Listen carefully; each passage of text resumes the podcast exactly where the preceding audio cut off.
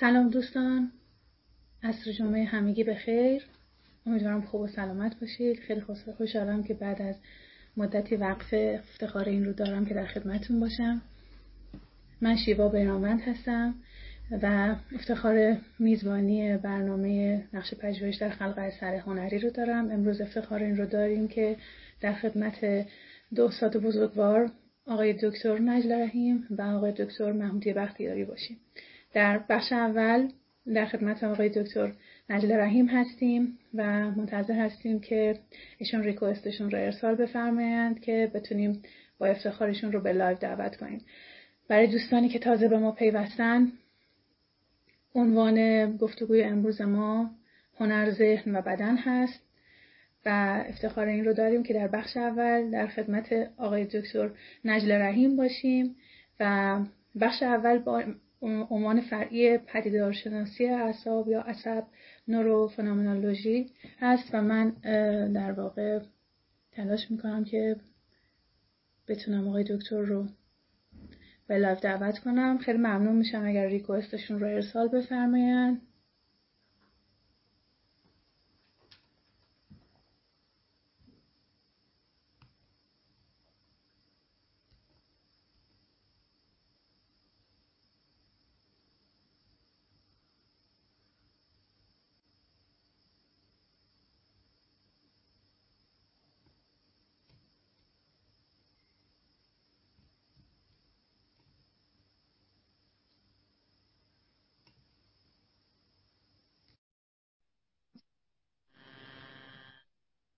منتظر هستیم با افتخار آقای دکتر نجل رحیم به تشریف بیارن. برای دوستان که تازه به ما پیوستن. سلام آقای دکتر. سلام. احوال شما. خوشحالم که میبینمتون. روز شما بخیر باشه. خانم بیرانوند. و خیلی متشکرم ازتون که از من دعوت کردید که در این گفتگو با شما همراه باشم. خیلی متشکرم همینطور از خانه هنرمندان که این همت رو به خرج دادن که این سلسله گفتارها روشنگرانه در واقع در زمینه هنر اتفاق بیفته. خیلی ممنونم و بسیار به ما افتخار دادید که دعوت ما رو پذیرفتید. برای ما بسیار لحظه شگفتانگیزی این لحظه که افتخار این رو داریم که در خدمتتون باشیم. خواهش کنم لطف شما و از دوستانی که به ما پیوستن بسیار ممنونیم. من بدون اینکه دوستان رو منتظر بذارم یک بار عنوان نشست امروز رو که به مدت یک ساعت در خدمت شما و دوستان بزرگوار هستیم رو اعلام می‌کنم. هنر ذهن و بدن به عنوان فرعی نورو فنومنولوژی یا پدیدار شناسی اعصاب. من خیلی مقدمه پیش درآمد گفتگو رو به شما میسپارم و در واقع در نسبت میان ذهن و بدن می‌خوایم از شما بشنویم آن چیزی که در مطالعات اخیر شما و تمرکزی که داشتید در این موضوع رو خیلی خیلی مشتاقیم که بشنویم. خیلی ممنون از لطف شما و من موقعیت جغرافیایی و فیزیکی خودم رو در حال حاضر براتون توضیح بدم. ابتدای بله. کار برای دوستانی که دارن من می‌بینن اینجا الان ساعت دو نیم بعد از ظهر هست. و موقع چرت بعد از نهار هست. و اینه که اگر یک مقداری در صحبت های من شما خلالی می‌بینید احتمالا به علت همین هست که این موقعیت فیزیکی و انزمامی بدنی من هست که باعث شده که این حالت پیدا بشه. دوم اینکه به یک سندرومی من گرفتار هستم که اونم سندروم بازگشت تعلیقی به علت کرونا به ایران هست. و این هست که حالا این دو تا مسئله باعث شد که ما از راه دور با هم دیگه در تماس باشیم ولی خب تکنولوژی امروز مثل اینکه مسئله رو خوب حل کرده. از کنم خدمتتون خواهش می‌کنم. باعث افتخار منه که شرکت می‌کنم و امیدوارم که در این فرصت کوتاهی که دارم بتونم اون چکیده به اصطلاح مطالعاتی که دارم و تجربه‌ای که تو این زمینه دارم مطمئنا کامل نیست به هیچ نظریه کامل نیست و اشکالات خودش رو داره من ادعایی ندارم. ببخشید اگه صدای من می‌گیره به خاطر کاملا خاصه. ارز کنم خدمتون که در رابطه با مسئله که شما عنوان فرمودید مسئله هنر ذهن و بدن هست. من برای اینکه یه ذره نظریات خودم رو بگم نظر خودم رو بگم در این باره مجبورم که این نظم چیدمانی شما رو یه ذره به هم بزنم. اگه اجازه بفرمایید. البته با اجازه شما با عذرخواهی از شما و هنر ذهن بدن البته چیدمان متعارفیه. یعنی ولی شما هم مثل این که چون به فلسفه دریدا چیز داری علاقه مندی من می‌خوام می‌ذارم بله. با واژگونش کنم. و دی, دی و اون اینه که می‌خوام بگم که به نظر من اگر من می‌خواستم این چیدمان رو انجام بدم میذاشتم بدن ذهن هنر. حالا چرا این چیدمان من با شما چیدمان شما فرق داره؟ به خاطر اون ایده ایه که من نسبت به ذهن و بدن شاید دارم. mind and body problem. خب یک چیز فلسفی طولانی مدتی هست که هنوز فلاسفه قرنها همینجا دارن باش کشتی می‌گیرن. محل کشتی دیگه. و محل کشتی فلاسفه بوده. بله به بدن هم رفته. و به بدن هم رفته. مسئله اینه که چرا ذهن بدن شده؟ چرا بدن ذهن نشده؟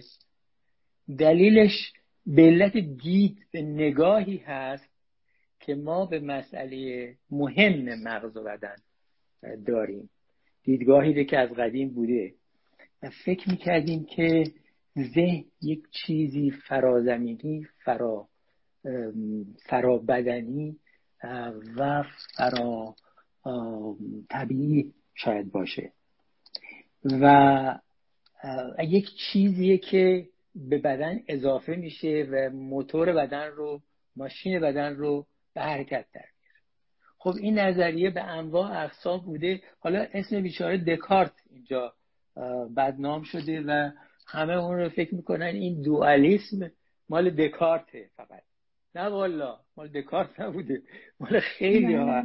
از اندیشمندان بزرگم هست که همشون هم اندیشمندان بزرگی هم همشون هم احترام بهشون قائلیم. و همینطور به دکارت هم احترام قائل هستیم. ولی می‌خوایم یک چلنجی یک چالشی با این نظریه داشته باشیم. و اون این هست که mind and body problem نیست body and problem. body and mind problem هست. برای چی؟ برای اینکه با نظریات جدید البته از نظر فلسفی اگه بخوام بگم با مرلوپونتی شروع میشه که خب شما آشنایی دارین که پدیدارشناسی بسیار بسیار مهمی هست به نظر من. برای اینکه الان cognitive science و علوم شناختی هم تقریبا موج جدید علوم شناختی که از دو دهه گذشته شروع شده تقریبا به همین ایده رسیده که این بدن هست که ذهن رو می‌سازه. این بدن هست که ذهن رو ایجاد می‌کنه. ذهن از یک جایی بیرون از بدن ما وارد بدن ما نمیشه بلکه این بدن ما هست که در اثر تکاملی که پیدا کرده مغز دیولوپت شده و رشد پیدا کرده و به مرحله رسیدیم از نظر تکاملی که می‌تونیم سخن بگیم زبان پیدا کردیم و بیان پیدا کردیم که الان من می‌تونم با اون تشریح کنم وضعیت خودم رو. همه اینا باعث شده که ما پیدا کنیم که این بدن چجوری می‌تونه این ذهن رو بسازه. بنابراین اگر به این وسیله به این معنا برسیم که بدنمندی ماست که ذهن ما رو پدید میاره بعد دیگه اون فرضیه دوگان پنداری دکارتی یا حالا هر کی که می‌خواد باشه دیگه معنا پیدا نمی‌کنه. به خاطر چی؟ به خاطر اینکه ذهن دیگه از جای دیگه وارد بدن نشده بلکه از بدنه که خودش رو تظاهر میده. بنابراین چجوری بدن ولی این اشتباه چرا اینقدر اتفاق طولانی مدتی بوده؟ خیلی مسئله مهمه چرا؟ چرا این همه متخصصین روانشناس متخصصین نمی‌دونم علوم مختلف متخصصین معرفت و نمی‌دونم شناخت و دانش و اینا که در فلسفه کم نیستن. چرا اینقدر این مسئله پیچیده و بغرنج ماند؟ این مسئله سوال مهمیه که من می‌خوام اول سوالای مهم رو از توش در بیارم ببخشید. یک دلیل عمده که الان دانشمندان به این نتیجه رسیدن که ما چرا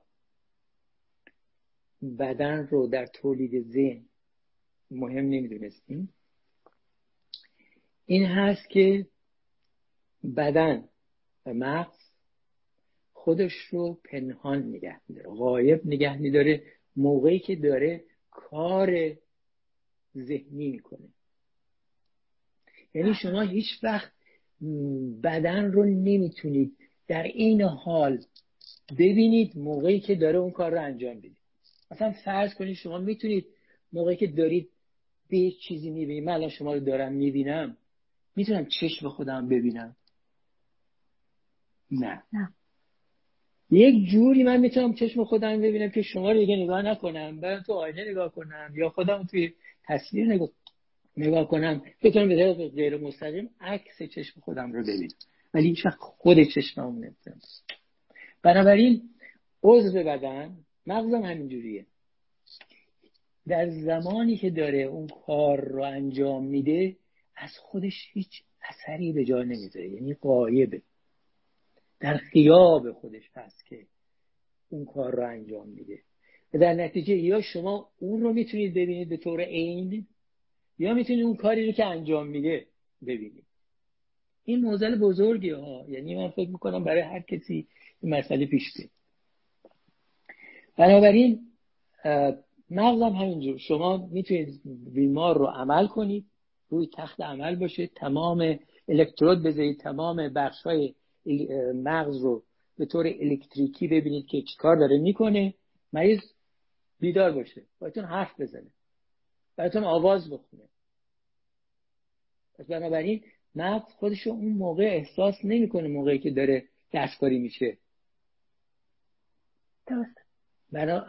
یعنی ما با دو, دو تا یک پدیده رو رو هستیم که ما رو گول می‌زنه. فریب میده. برای اینکه خودشو غایب نگه میداره در زمانی که ما حضورش رو لازم داریم. و چون حضورش رو حس نمی کنیم درک نمی کنیم میگیم که این باید از یه جای دیگه اومده باشه. بله. این مال این نیست. خب با این مقدمه من می‌خواستم بگم که موزل بزرگ تاریخی ما که چرا هنوز که هنوزه ما نمی‌تونیم فکر کنیم که چرا بدنمندی باعث روانمندی میشه ذهنمندی میشه؟ این بله نکته بسیار بله، این بحثی که فرمایش کرامی شما در رابطه با مغز و کارکرد مغز که خودش رو غایب نگه میداره. این پنهانی خب در پیش از انقلاب های علمی بیشتر بوده. یعنی تصور ما از ناکجا آبادی که این اتفاقات درش میفته خب خیلی عجیب غریبتر بوده. پرسش من اینه که به میزانی که علم پیشرفت می‌کنه و امکان متین به ذهن انسان و ردیابی کارکردهای ذهن انسان فراهم میاد چقدر این بدن و ذهن هم در, در واقع در هم تنیدگیشون برای ما روشن میشه؟ یعنی آن بحث قایب فرا خونده میشه.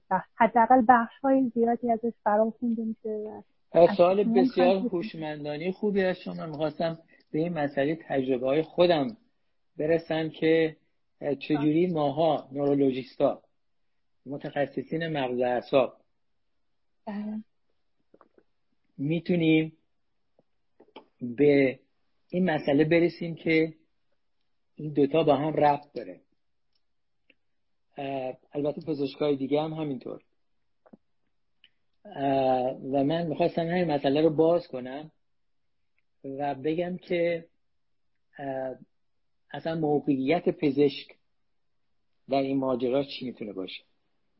بسیار به نظر من مسئله مهمیه که بعد می‌تونه به مسئله هنرم رو ارتباط پیدا کنه. پزشک حالا کار نداریم ولی بدن به طور کلی و مغز هم جز اون هست. فهمیدیم که در دو نقش ظاهر میشه. در یک نقش خودش در یک وقتی که می‌خواد یک نقش رو بازی کنه اون نقش دیگر رو پنهان می‌کنه. مثل تئاتر ببینید دو سر تراژدی و کمیک داره.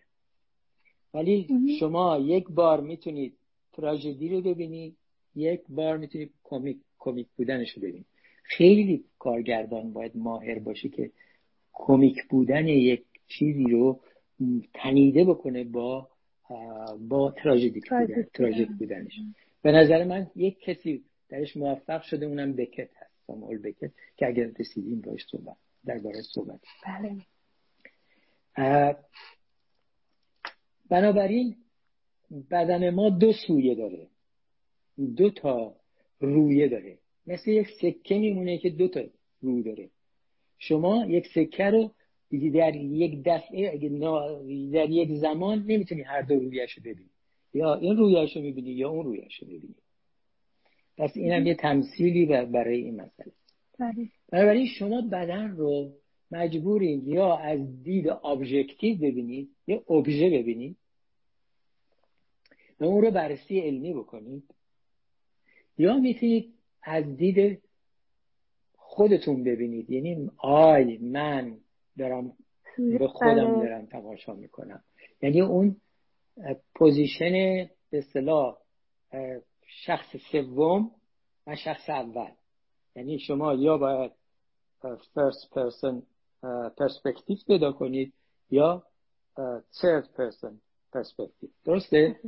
و در مقابل این دوتا شما قرار دارید.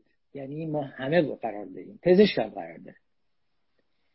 پزشک باید پزشکی بخونه تا اون علمه رو خوب یاد بگیره. آناتومی بدن رو خوب یاد بگیره.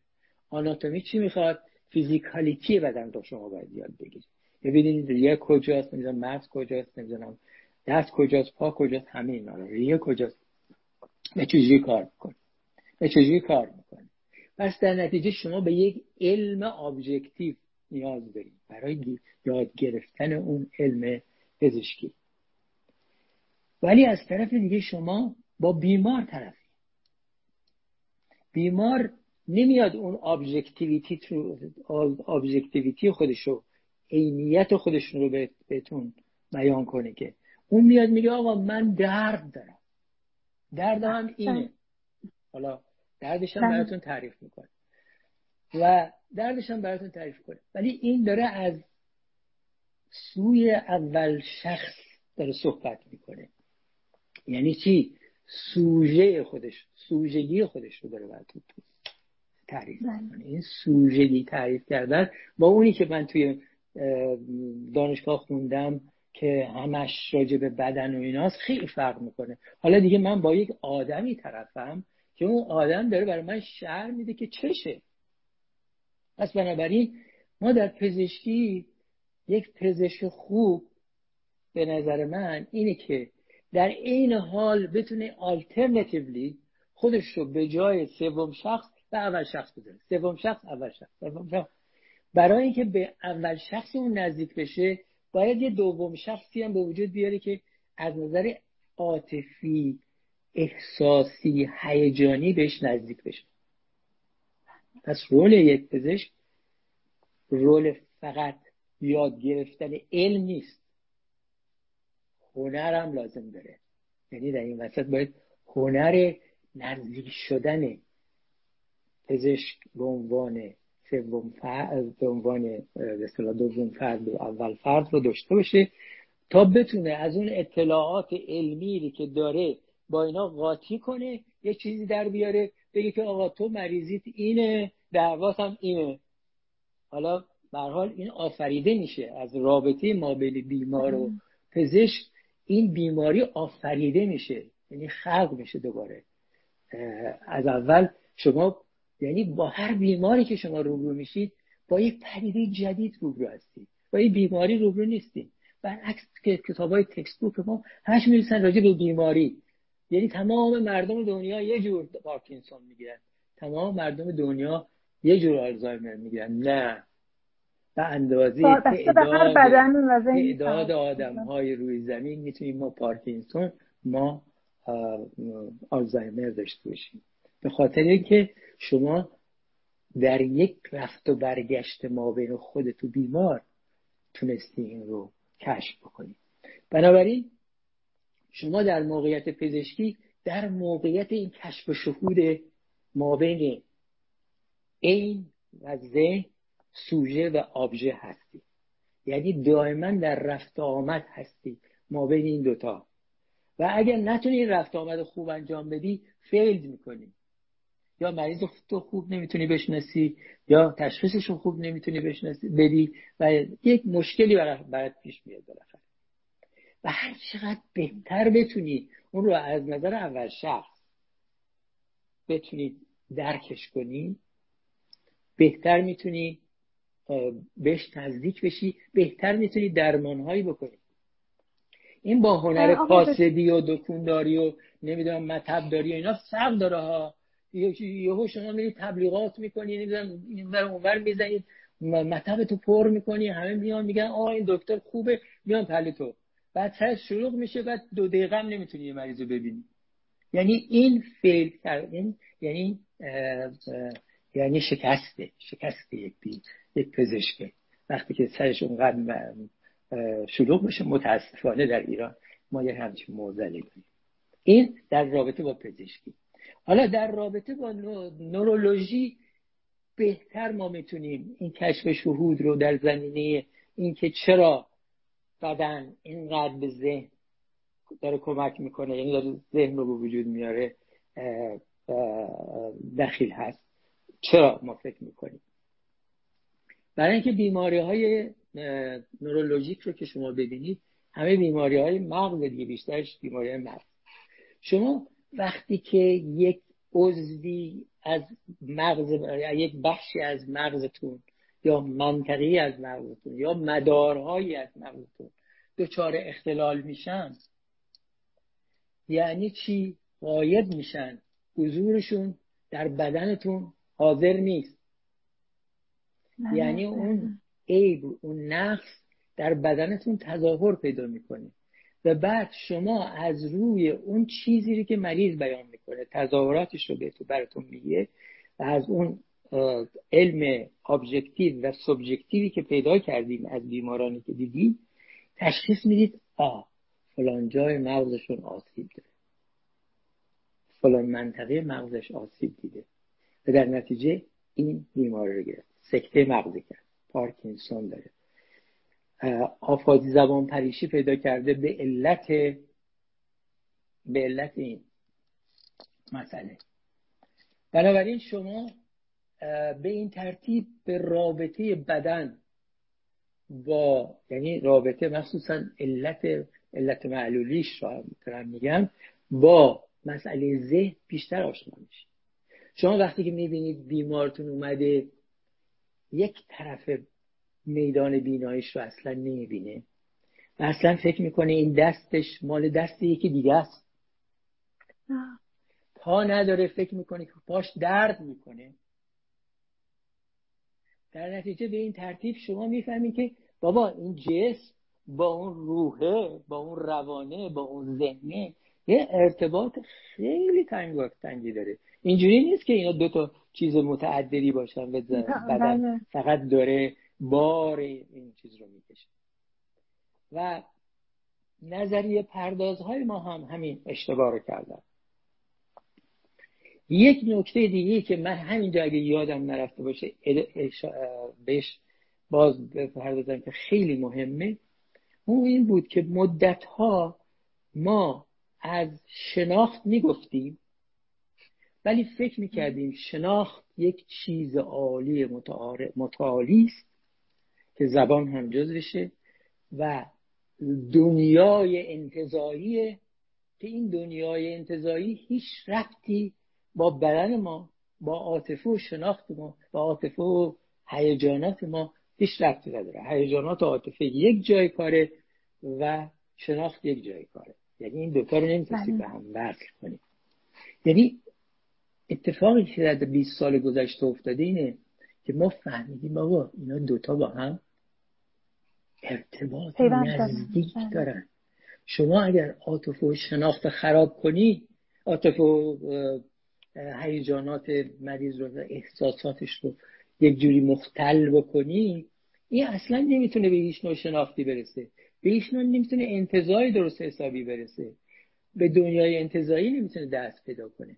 پس این دنیای انزمامی ملموس ادراکی که بدن ما با حس و حرکت در طول زندگی با تجربه زندگی یاد می‌گیره و از بچگی هم همینجور هست و اینم بهتون بگم که این آدم که از بچگی به دنیا میاد حتی تو شکر مادر هم سوشاله یعنی چی؟ یعنی دیگری لازم داره برای وجود اومدن خودش اگه دیگری نباشه وجودش کامله.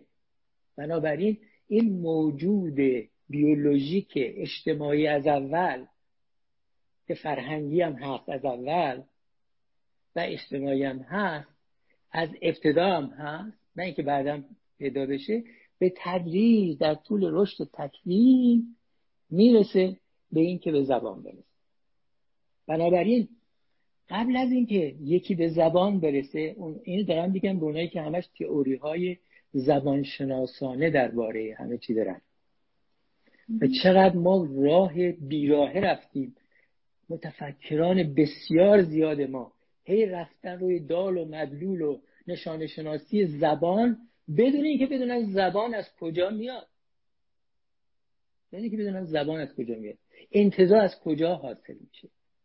اگر شما می‌خواید انتظار رو خوب بفهمید باید دنیای انزمامی بیولوژیک انسان رو خوب بدونید اینو دارم برای اون هنرمندانی میگم که اگر می‌خوام کارشون بهتر بشه یه مقداری باید اینا رو یاد بگیرن. در تمام دنیا دارن یاد می‌گیرن. الان در مراکز هنری دنیا فهمیدن که آقا نوروساینس لازمه. یه کورس باید براشون بذاری باید بدون بله. بدن چجوری کار می‌کنه. باید بدون مغز چجوری داره کار می‌کنه. باید از عوارض بعضی از عوارض مغزی بدونه. من شاید شما باور نکنید. من چون دارم جدیدن روی بکت کار می‌کنم. این مرد سالها کتاب پزشکی میخود راجع به برین تو انسیکلوپدیا نگاه می‌کرد. نمی‌دونم رفت توی بیمارستان هایی که اون موقعی که روانکاوی می‌شد خودش رفت توی بیمارستان بیمارستان بیماری روانی رو دید. و این بعد شد بکت. این تونست نصر خودش رو اینقدر متحول بکنه و دنیای نوشتاری خودش رو دیگرگون بکنه و تمام دنیا رو متحول کنه. و رفت زبان پریش ها رو دید. شما اگه تاکساش نگاه کنید پر از نکته های زبان پریشی توش هست.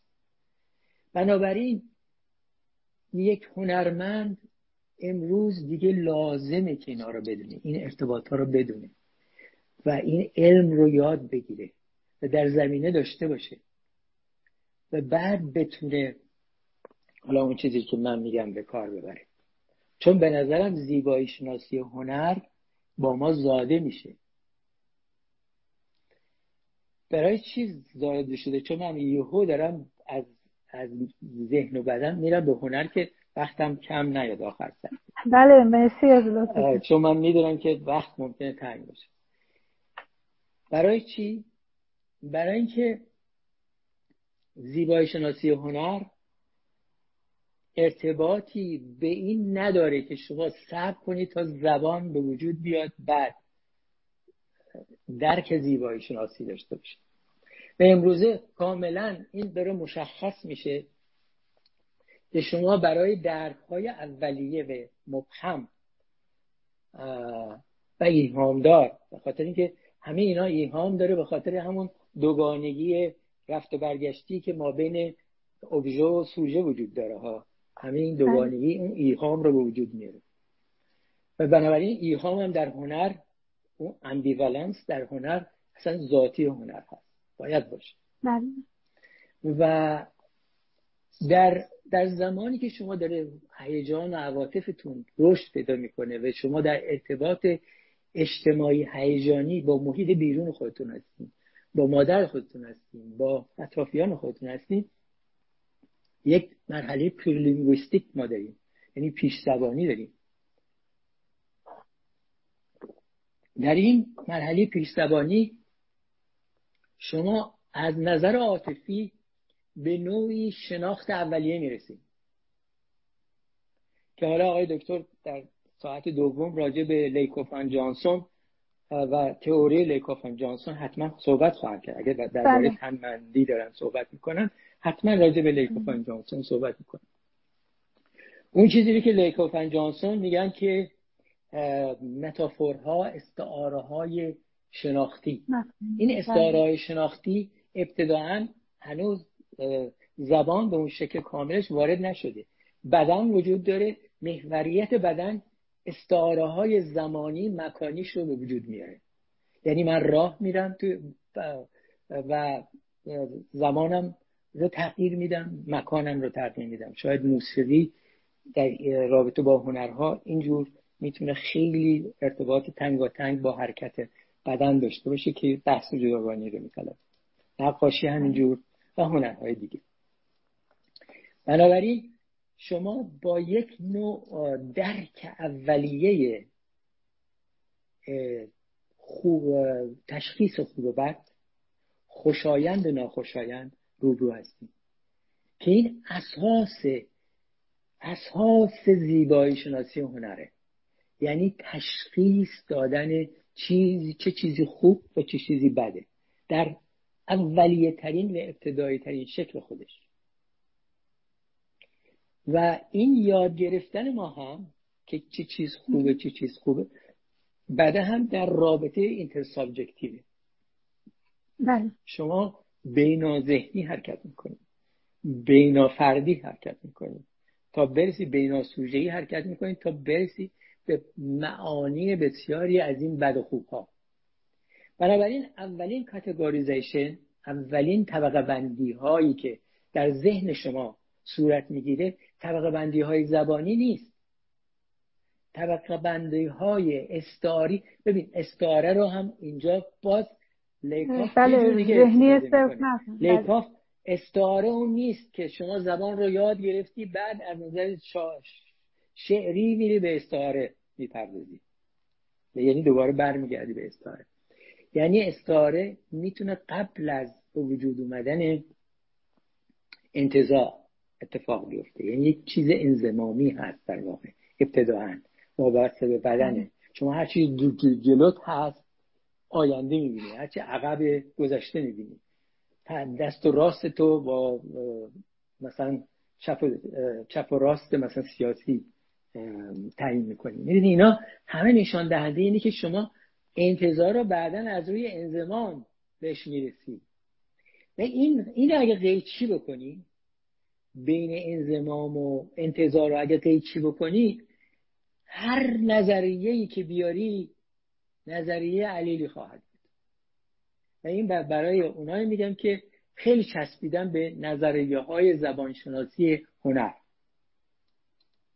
بله و آقا دکتر من اگه اجازه داشته باشم این یه نکاتی که ما فرمایشاتتون بود و یک بار اگر ممکنه بهشون برگردیم برای دوستانی که تازه به ما پیوستن. در واقع در نقد به دوالیزم یا دو دوگان انگاری که بین ذهن و بدن وجود داره در واقع گونه دیگری از پیوند بین ذهن و بدن رو در فرمایشات شما دیدیم که توی مطالعات معاصر خیلی پرداخته شده و من اینجا اینطوری درک کردم که جایی که ذهن به پایان می‌رسه و بدن آغاز میشه منطقه روشنی نیست و نمی‌تونیم به آسانی تشخیص بدیم که بدن کجا به پایان می‌رسه و ذهن کجا آغاز میشه. نکته بعدی که در فرمایشات گرامی شما بود مسئله پیشا زبانی بودن بدن و در حتی پیشا ذهنی بودن و وابستگی بین ذهن و بدن در نوزاد انسان که پیش از آن که ذهن بتواند خودش را ادراک کند بدنمند است. یعنی در واقع یک ادراک بدنمند و نکته بسیار جذابی که وجود داشت بدنی که خود را در رابطه با دیگری ادراک می کند یعنی باز هم این بدن و یا ذهنی که هنوز بخشی قایبه یا بخشی حاضره بدنی نیست که ایزوله و منفک از جهان خودش رو درک کنه. این قسمت که به حال به مفهومی که مرلوپونتی از در جهان بودن و بعد در بدن بودن مطرح می‌کنه می‌تونه رفت داشته باشه بله کاملا همینجوری. بله. و این, بله. این ماجرای بدنی که بله بریده شده از جهان نیست و بریده شده از ذهن نیست. بله. ممنون بله. بدنی که من در میانه بدنی که به نظر مرلوپونتی معناسازه. ب... یعنی معنا از بدن نشأت می‌گیره. و بله. بدن چجوری این معنا رو می‌سازه؟ از طریق ادراک طریق پرسپشن پرسپشن یا ادراکه که معنا تولید می‌کنه. و این ادراک بسیار بسیار از نظر مرلوپونتی پیچیده است. و بله. ادراک احساسی هیجانی همیشه هست. و با حرکت خیلی ارتباط داره. یعنی ادراک در واقع یک جور فهم حرکت هم هست. و این برمیگرده به اون پدیده ای که ما تازه پیدا کردیم توی نوروساینس نورون های آینه ای هست. این نورون های بله. آینه قشنگ نشون میده که حتی در حیوانات دیدن این وجود داره که من یک کاری رو که انجام دارم میدم به کسی دیگه اون کار رو داره انجام میده یه جایی مغز هست که شروع می‌کنه به فعالیت. یعنی من اینجوری خودم رو در آینه دیگری می‌تونم ببینم. و می‌تونم اون mimic کنم می‌تونم اون تقلید کنم و اون کار رو انجام بدم. و در حالی که یعنی همون کاری رو که اون مقصودی رو که اون داره اون کار توش هست. یعنی intentionality هم توش هست. بله. همون چیزی که مرلو پونتی میگه. یعنی میگه از اول اینتنشنالیتی در توی ذهن ما هست. یه بخش دیگه هم که شاید بهش اشاره نکردیم مسئله آگاهی و ناآگاهیه. می‌دونید که مرلوپونتی و دیگر پدیدارشناسا قائلا به یک نوع از آگاهی که پیش از آگاهی رفلکتیو هست آگاهی تعملی هست. یک آگاهی بله. که از خودش آگاهی نداره آدم ولی یک خداگاهی هست. ولی یک خداگاهی که خودش رو باز پنهان می‌کنه از آدم. یعنی خداگاهی که شما نمی‌تونید اون رو بهش آگاه باشید. این خداگاهی پیش تعملی در واقع در همون مرحله انزمامی اولیه که احساس آدم ببینید اولین آگاهی رو ما از طریق احساسمون به دست میاریم. و, و می‌دونید که شما هیچ وقت یادتون نمیاد بچگی ها چه وضعیتی داشتین. هیچ وقت نمی‌تونید به آگاهیتون رجوع کنید و اینکه اصلا حافظه اون موقع نداریم. و زمانی حافظه ساخته میشه که تا تا بتونید اون آگاهی رو منعکس کنید. زبان درست میشه که بتونید منعکسش کنید. و در واقع اون خداگاهی تعملی در واقع با وجود اومدن زبان با پیشرفت احساسات اولیه که در انسان هست. تجربیاتی رو که بعدا پیدا می‌کنه با محیط اون اینتنشنالیتیش رو کامل می‌کنه در این زمینه.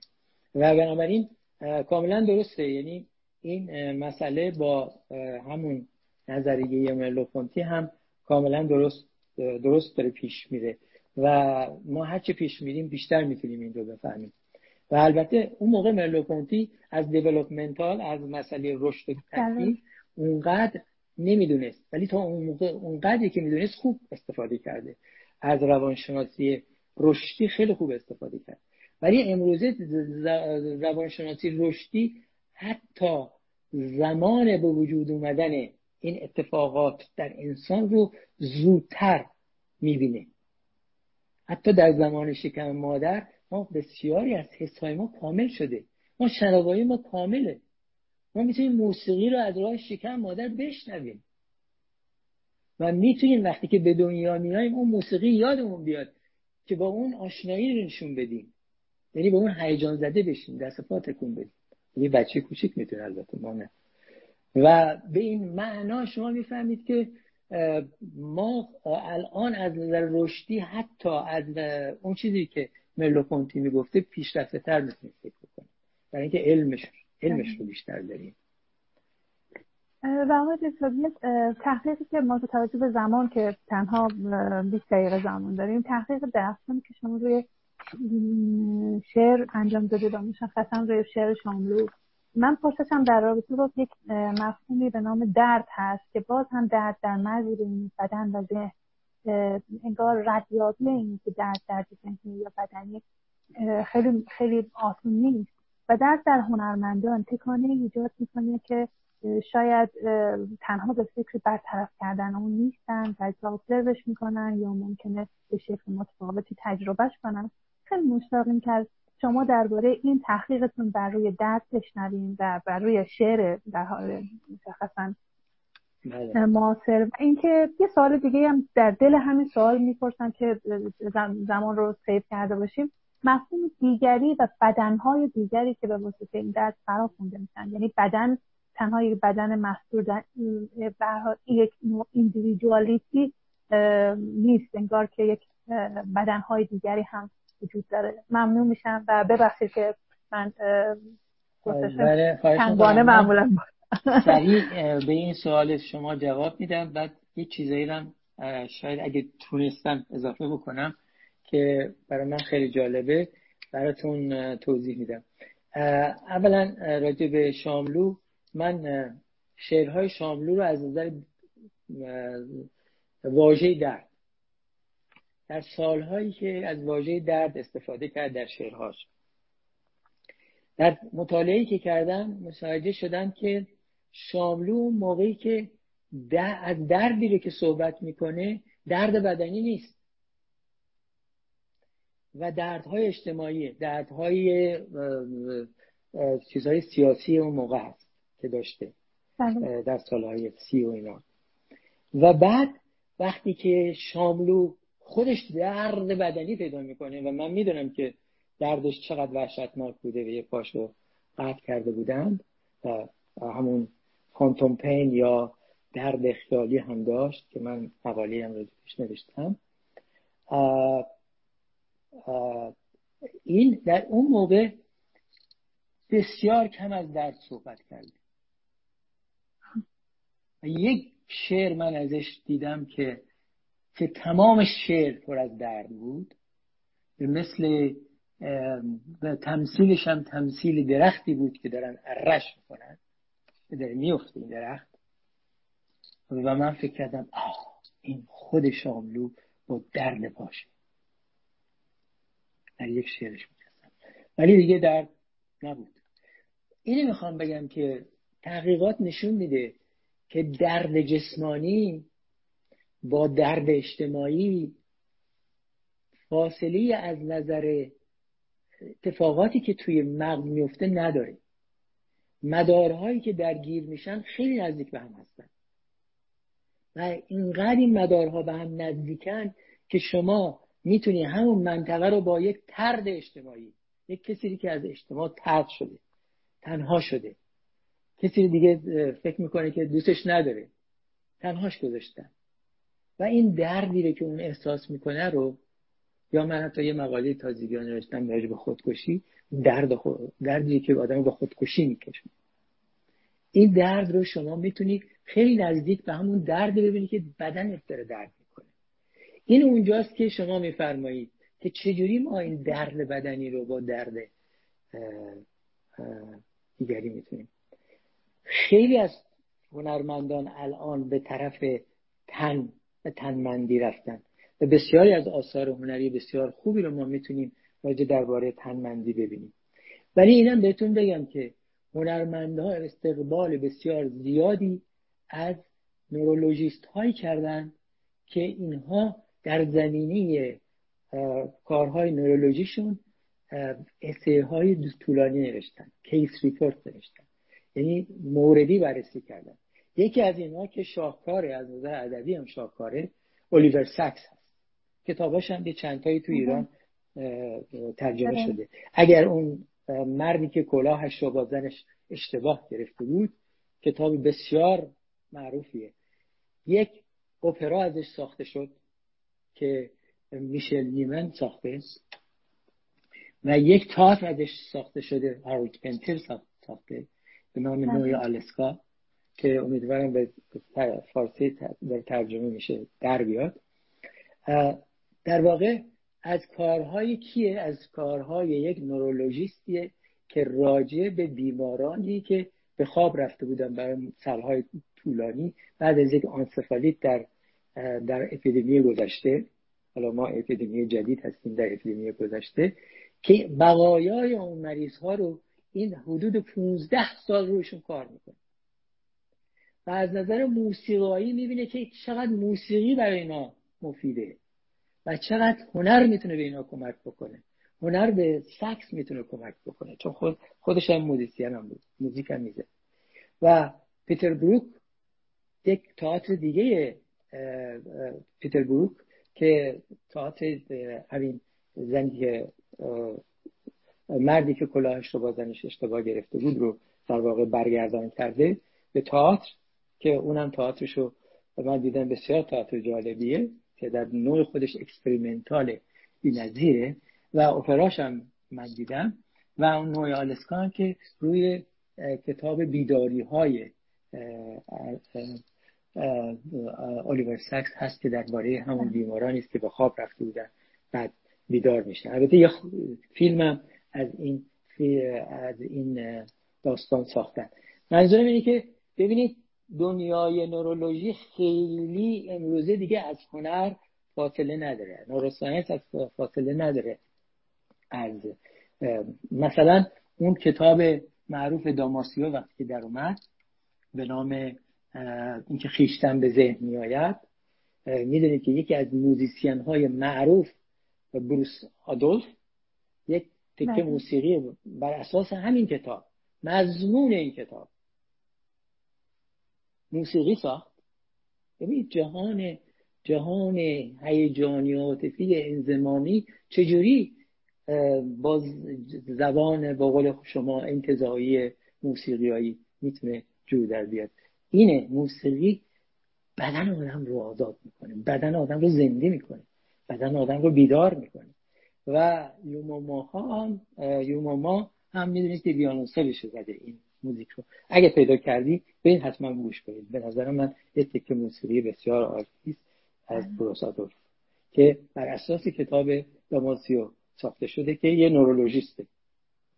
بنابراین می‌بینید که این دوتا با هم ابعادشون چقدر به هم دیگه نزدیک من اگر سوالی هست بفرمایید بله من حتما حتما خدمت از ما شما. ده دقیقه زمان داریم. این, این ده دقیقه بله. سوال جواب میدیم. بله من اولا که از دوستان می‌خوام در این زمان باقی مانده در قسمتی که علامت سوال هست می‌تونن زمانی که کامل تا بسته سوالاتون بفرستن. و به اینکه از شما بپرسیم باز در مورد اینکه هنرمند تجربه ای که در رابطه با شاید واجه های مثل همدردی واجه هایی که بدن به یک شعر که شاید ظاهرا انتظاری باشه فرا خونده میشه بدن دیگری صدا زده میشه و درد دیگری در بدن و ذهن انسان تجربه میشه.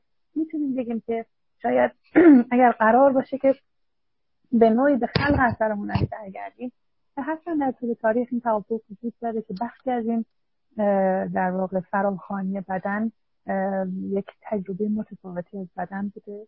و حتی می‌تونم باز بگم که در رابطه با شعری که بدنهای دیگری رو فرا می‌خوانه بدنها رو از بیزستی که درد رو تجربه نمی‌کنن بیدار می‌کنه به قول فرمایش گرامی شما یعنی دردی که به شکل اجتماعی تجربه نمیشه به واسطه فراخانی همدردی شاعر در بدنهای دیگه تجربه میشه و درد احساس میشه. و می‌تونیم ببینیم که این گستردگی و گسترش و در واقع مرزهای بین بدن و ذهن یعنی از شما داریم میآموزیم که چگونه به بدن دیگه گسترش پیدا می‌کنه؟ ممنون میشم که در این بحث من اتفاقا سوالتون بسیار بسیار جالب و به موقع هست. همه سوالایی که کردین من بهتون تبریک میگم نشانه هوش و هوش و ذکاوت شماست و من بهتون تبریک میگم. به خاطر این مسئله. و ببینید مسئله که شما عنوان کردید واقعا اساس و جوهری هنر رو تشکیل میده. یعنی هنر در ابتدای کار قبل از همدردی همدلی هست یعنی بله. امپاتی امپاتی بله. امپاتی الان معلوم شده که امپاتی یا همدلی یا هم ادراکی من احساسشو چیزشو گذاشتم که با احتمالا همون نورون های آینه ای رو هم درگیر می‌کنه که بله. صحبتش کردیم در واقع اساس فهم انسان رو تشکیل میده معرفت انسان رو تشکیل. یعنی شما اگر اینو نداشته باشید معرفت انسانی ندارید. یعنی باید با همدلی بتونید درد دیگری رو احساس بکنید. ولی شناخت درد دیگری بسیار بسیار کار مشکلیه. اینم من تاکید بکنم که هر همدلی ممکنه درمان کننده نیست. درمان بله. کننده نباشه ممکنه هنرمندانه نباشه. بله. بله بسیار ما همدلی ها و همدردی هایی رو می‌بینیم که نفع اون کسی که به اون همدردی هم همدردی می‌کنیم می انجام نه یه اتفاق اجتماعی رو موجب میشه.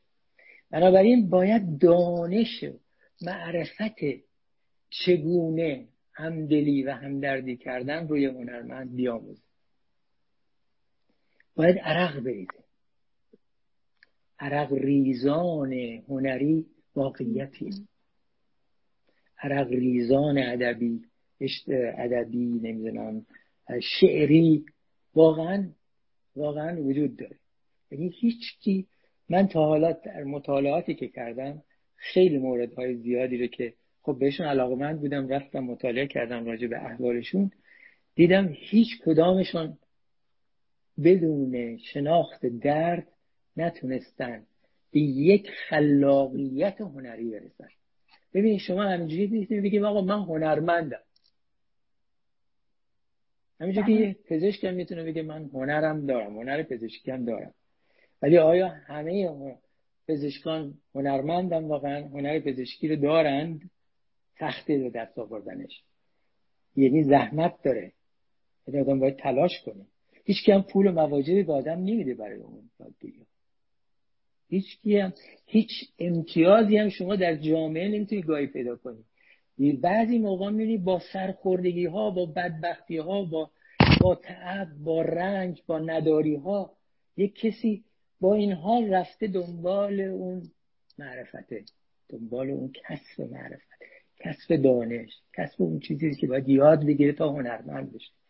برای برای همین به نظرم به درجه هنرمند رسیدن نه که من شب بخوام صبح به من الهام بشه که من هنرمندم. همچین چیزی اتفاق نمیفته اگه کسایی خوابیدن که صبح بلندشن یه اگر اون شعری هم که صبح یادشون میاد تند تند می نویسن یا شب یادشون میاد تند تند می نویسن این حاصل زحمت مغزشون در طول مدت طولانیه در طول زندگیه در طول تجربیاتی که داشتنه در اون رنج هایی که کشیدنه که اونا یهو می‌زنه بیرون. ولی لزوما به این معنا نیست که بهشون الهام شده. فرشته الهام روی شونه هاشون نشسته و نک زده تو سرشون اونو کشیده بیرون. و در ایران این مسئله یک مقداری دچار ابهامه. و ما فکر می‌کنیم خلاقیت از من می‌پرسن آیده تو من چیکار کنم خلاق بشم؟ خلاقیتم عود بکنه. بالا بیاد. بابا برو بخون برو برو اندیشه کن برو فلسفه یاد بگی برو نمی‌دونم مغز یاد بگی برو اعصاب یاد بگی برو درد یاد بگی چیه؟ برو درد رو یاد بگیر چیه؟ اگه می‌خوای درد رو منتقل کنی. درد رو باید هم از طریق سوم شخص هم اول شخص تجربه کرده باشی تا بفهم ما اون موقع که پزشک می‌خواستیم بشیم هر بیماری رو در خود خودمون پیاده می‌کردیم. تا اونو یاد می‌گرفتیم. من که اینجوری یاد گرفتم پزشکی رو. یعنی اگر یک کلیش درد می‌کرد کلیه رو یه اول علائم سنگ کلیه رو یک یک بار به صورت اول شخص تا خودم چیز پیاده کردم. بعد دیگه اون, اون تو ذهنم موند. برای اینکه تو حافظه بدنی موند. شما اینی که میگیم فراخان بدنی واقعا فراخان بدنیه. یعنی فراخان حافظه بدنی. حافظه من ما تو بدن ما جای دیگه ثبت نمیشه. تو بدن ما ثبت میشه. پس نتیجه شما باید اونه اکسپریانس کنید. یعنی مسئله مهم تجربه کردنه. تجربه کردن و از تجربه یاد گرفتن و نگاه کردن به اون تجربه بارها و بارها و اون رو در ذهن مرور کردن. تکرار و تکرار. ببین بله. در هنر تکرار خیلی مهمه. شما ببینید یه قطع موسیقی چند بار توش تکرار هست؟ شاهکارهای موسیقی بارها یه تم تکرار میشه. ولی هر بار شما منتظر یه چیزی هستید که باید توی این قطعه اتفاق بیفته. و اینی که تجربه رو غنی, غنی می‌کنه و گوش کردن به موسیقی نگاه کردن به نقاشی. پرهیز نکنید. میگه طرف میگه من برم اگه تابلوهای نقاشی دیگران رو ببینم در کار من اثر مقل داره. یعنی باعث بد شدن کار من میشه. اگه برم فلان تئاتر رو ببینم ممکن کارم رو مختل بکنه. فکرم رو مختل بکنه. نمی‌کنه. غنا میبخشه. شما هرچی تجربه بکنی بیشتر می‌تونی در زمینه هنر خلاقتر باشی. شما وقتی ابعاد اون چیزایی که دیگران بهش رسیدن رسیدی بعد اونی که آهانی که می‌زنی واقعا آهانه. اون چیزی که یهو میگه آها رسیدن بهش. اون کار مغزه ها مدت ها روش کار کرده ولی به آها رسیده. نه اینکه یه دفعه اتفاق افتاده باشه. یعنی تجربه شما جمع میشه جمع میشه جمع میشه یه بار خودشو نشون میده. ممکن تو خواب خودشو نشون بده. ممکنه توی خواب بیداری خودشو نشون بده. ممکنه توی لم دادن خودش داره ممکنه موقعی که هیچی داری به هیچی فکر نمی‌کنی اون به ذهنت برسه. ولی اونم نتیجه اون چیزایی که کارایی قبلا تو ذهنت کردی یعنی چیزی جداگانه از ماجرا هست. اینا همه به هم دیگه وصل هستن. بنابراین من فکر می‌کنم که برای به اون آها رسیدن و اون آها تقلبی نباشه. بسیاری از اوقات ما فکر کنیم به آها رسیدیم. بعد یه ذره دیگه فکر می‌کنیم اگر روش این contemplation داشته باشیم. یه تعقل بکنیم تفکر بکنیم. می‌بینیم که این که چیز مهمی نبوده. فلانی و فلانی و فلانی هم کاری کردن. حالا این به ذهن منم رسیده.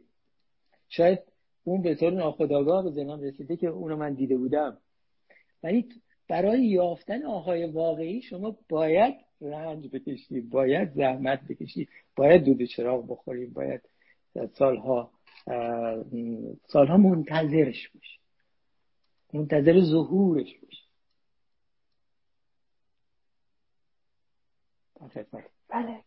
خیلی ممنون آقای دکتر یعنی واقعا اینقدر لطف شما و اینکه در این زمان کوتاه این همه مفاهیم درخشان رو به فرمودید و مطرح فرمودید یک ساعت بینظیری بود و من خیلی پوزش می‌خوام که ناگزیریم برای اینکه لایو رو بتونیم save کنیم. از خدمت شما مرخص بشیم. من بی نهایت قدردان این زمان گرامی هستم که یک بار دیگه اجازه بدیم منم از شما و از خانه هنرمندان یک بار دیگه صمیمانه تشکر می‌کنم که این فرصت رو مهیا کردید. با اینکه من در شرایطی نبودم ولی انقدر علاقه شما جذاب بود که به این مسئله که من رو هر شک و تردیدی رو در من از بین برد که حتما در این لایو شما شرکت بکنم و بتونم یک چیزای خیلی خلاصه و کم اهمیتی که احتمالا شاید برای خیلی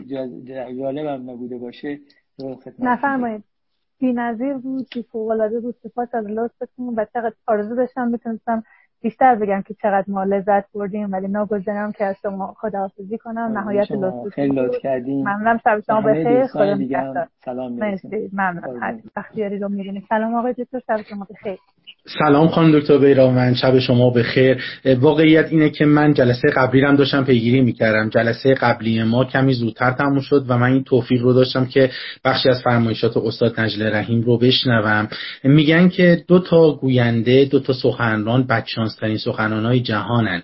یکی سخنرانی که قرار بعد از سخنرانیش پذیرایی کنن و یکی سخنرانی که بعد از یه سخنران خیلی بزرگ داره حرف می‌زنه. من ظاهرا هر دو این ویژگی ها رو دارم. یعنی احتمالا دوستان بعد از اینکه عرایز من تموم بشه می‌خوان به زندگیاشون برسن و شامشون رو بخورن. به اضافه اینکه بعد از عالی جناب استاد نجل رحیم بزرگ حرف زدن شهامت و جسارت زیادی می‌خواد. ولی خب ما لورستانی هستیم و ساده دل و تلاش می‌کنیم که در مقام ادای دین و اساتید صحبت بکنیم نه اینکه بخوایم در واقع حرف جدیدی بزنیم. من یه نکته ایرم بگم خانم دکتر من متاسفانه نمی‌دونم چرا سرعت اینترنت آقای دکتر من اولا که بسیار به ما افتخار دادید که لطف کردید پذیرفتید و ما این افتخار داریم که در خدمتتون باشیم. واقعیت اینه که اگر اینترنتتون به اینترنت گوشی تغییر کنه فکر کنم که بتونیم صدای شما داشته باشیم. چون ما الان تصویر و صدای شما متاسفانه نداریم. من اگر که از شما خواهش کنم که یک بار دیگه لایو رو بزرگواری بفرمایید. قطع بفرمایید و دوباره وصل خیلی ممنون میشم. من از دوستان پوزش می‌خوام که در واقع ناگزیر شدیم که به خاطر کیفیت صدا سخنان و فرمایشات گرامی آقای دکتر رو لحظاتی قطع کنیم و از ایشون خواهش می‌کنم که یک بار دیگر ریکوستشون رو ارسال بفرمایند. برای دوستانی که تازه به ما پیوستن ما عنوان گفتگو رو با درود فراوان به همه دوستان عنوان گفتگو رو عرض می‌کنم. یک بار دیگه هنر ذهن دادن و در بخش دوم در خدمت آقای دکتر بختیاری گرامی هستیم. و منتظر هستیم که آقای دکتر ریکوستشون رو ارسال بفرمایید. ممنون از اینی که در کنار ما هستید. ممنون از اینی که این شامگاه جمعه رو اختصاص دارید بریدن این برنامه با همه لطف و بزرگواریتون. برای دوستانی که به ما پیوستن و بعد از اینی که گفتگو آغاز کردیم کامنت ها میبندیم. ولی اگر که سوالاتتون رو زودتر مطرح بفرمایید بله. ما می‌تونیم زودتر از محضر آقای دکتر بپرسیم. منتظر هستیم با افتخار یک بار دیگه در خدمت آقای دکتر باشیم که این لطف رو ما داشتن و دعوت ما رو پذیرفتن.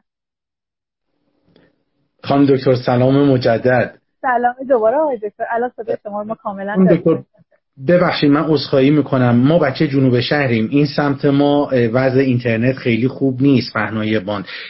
فرمایشات سرکارم مرتبا بریده بریده می‌شد. اما من تا وقتی که می‌تونم حرف بزنم این قول رو میدم به خانه هنرمندان که خیلی دوست دارم اون محیط رو که اگر عرایز من ناتمومون بریده بریده شد و عملا راه به جایی نبرد تو هر در واقع فعالیت از جنس این که شما دوباره صلاح بدونین حضور داشته باشم توی ساعتی که ترافیک پهنای باند کمتر باشه و بشه خدمتی ارائه کرد. من در خدمتتون هستم. خدمت از ما خدمت از ما آقای دکتر. ما تا حدود زیادی صدای شما رو داریم. من فقط می‌خوام ببینم که شما کیفیت صدای منو دارید. الان چطور میشنوید؟ بله کیفیت صدای سرکار خیلی خوبه.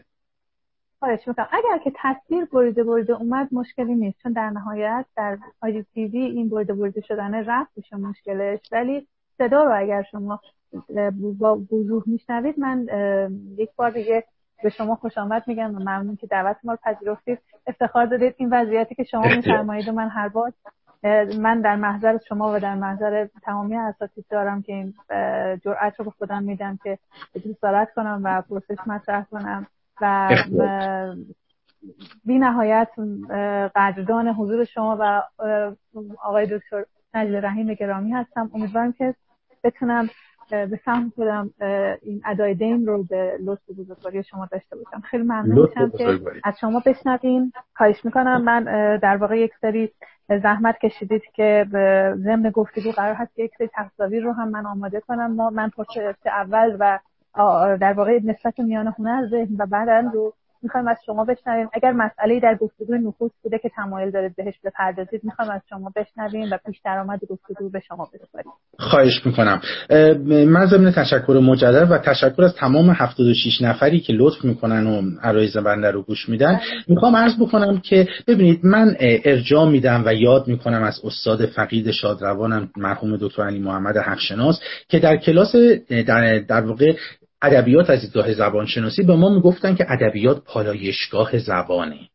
و چه جمله بجایی بود یعنی ادبیات جاییه بله. که از ماده خام زبان محصولاتی رو فراهم می‌کنه که ما با اونا زندگی می‌کنیم حالا اگر من اجازه داشته باشم می‌خوام عرض بکنم که هنر بله. هم در واقع جلوگاه خردورزی ماست به عبارت دیگه اگر ادبیات پالایشگاه زبان باشه هنر یه جور کلوپه یه جور باشگاه ورزشیه که ذهن ما رو ورزش میده ذهن ما رو چابک و توانا نگه میداره شنیدین که میگن که یکی از روشهایی که آلزایمر رو به تاخیر میندازه شعر حفظ کردن یا جدول حل کردن آدم هایی که عادت دارن خودشون در معرض هنر قرار بدن آدم هایی که عادت دارن که گوش خودشون رو تربیت بکنن به لحاظ موسیقی چشم خودشون رو به هنرهای تجسمی عادت بدن حواس پنجگانه خودشون رو به هنرهای نمایشی اختصاص بدن در واقع اینها افرادی هستن که می‌خوان هم در واقع کهنسالی خودشون رو به تاخیر بندازن هم ذهن خودشون رو همچنان به قول بزرگترها جوال نگه دارن توانا و چابک نگه دارن. برای همین من در واقع می‌خوام این رو بگم که نگاه من به مقوله هنر و بعدش هم چون ما با بدن در هنرهای نمایشی سر و کار داریم یک نگاهی از این گونه است. نگاهی که صورتگرایان روس ارائه میدن و در واقع هنر رو چیزی جز بیان دیگرگونه واقعیت های هستی نمی‌دونن. از نظر صورتگرایان روس فرمالیستای روس هنرمند وظیفش اطلاع رسانی نیست اطلاع رسانی وظیفه رسانه است. هنرمند وظیفش ارائه پیام هم نیست. این وظیفه ایمیل و پستخونه و این چیزاست. هنرمند وظیفش حتی تعلیم هم نیست به خاطر این وظیفه مدرسه است. اون کاری که هنرمندها قرار انجام بدن یادآوری به خرد ورزی است. این این باوری که بنده دارم. استدا می‌کنم همه 87 نفری که اینجا هستن منو در این زمینه ارشاد بکنن. ببینید ماجرا اینجاست که هنرمندان اینقدری که ما ازشون شنیدیم ویژگی اصلیشون حساسیته. منتها حساسیت نه به معنای در واقع سانتیمانتال بودن. حساس بودن به معنای دوربین به معنای فیلم دوربین عکاسی. خب یعنی اون فیلم که با یک صدم ثانیه باز شدن و بسته شدن یک شاتل می‌تونه یک اطلاعات بسیار بزرگی رو از خودش در واقع در خودش حفظ بکنه.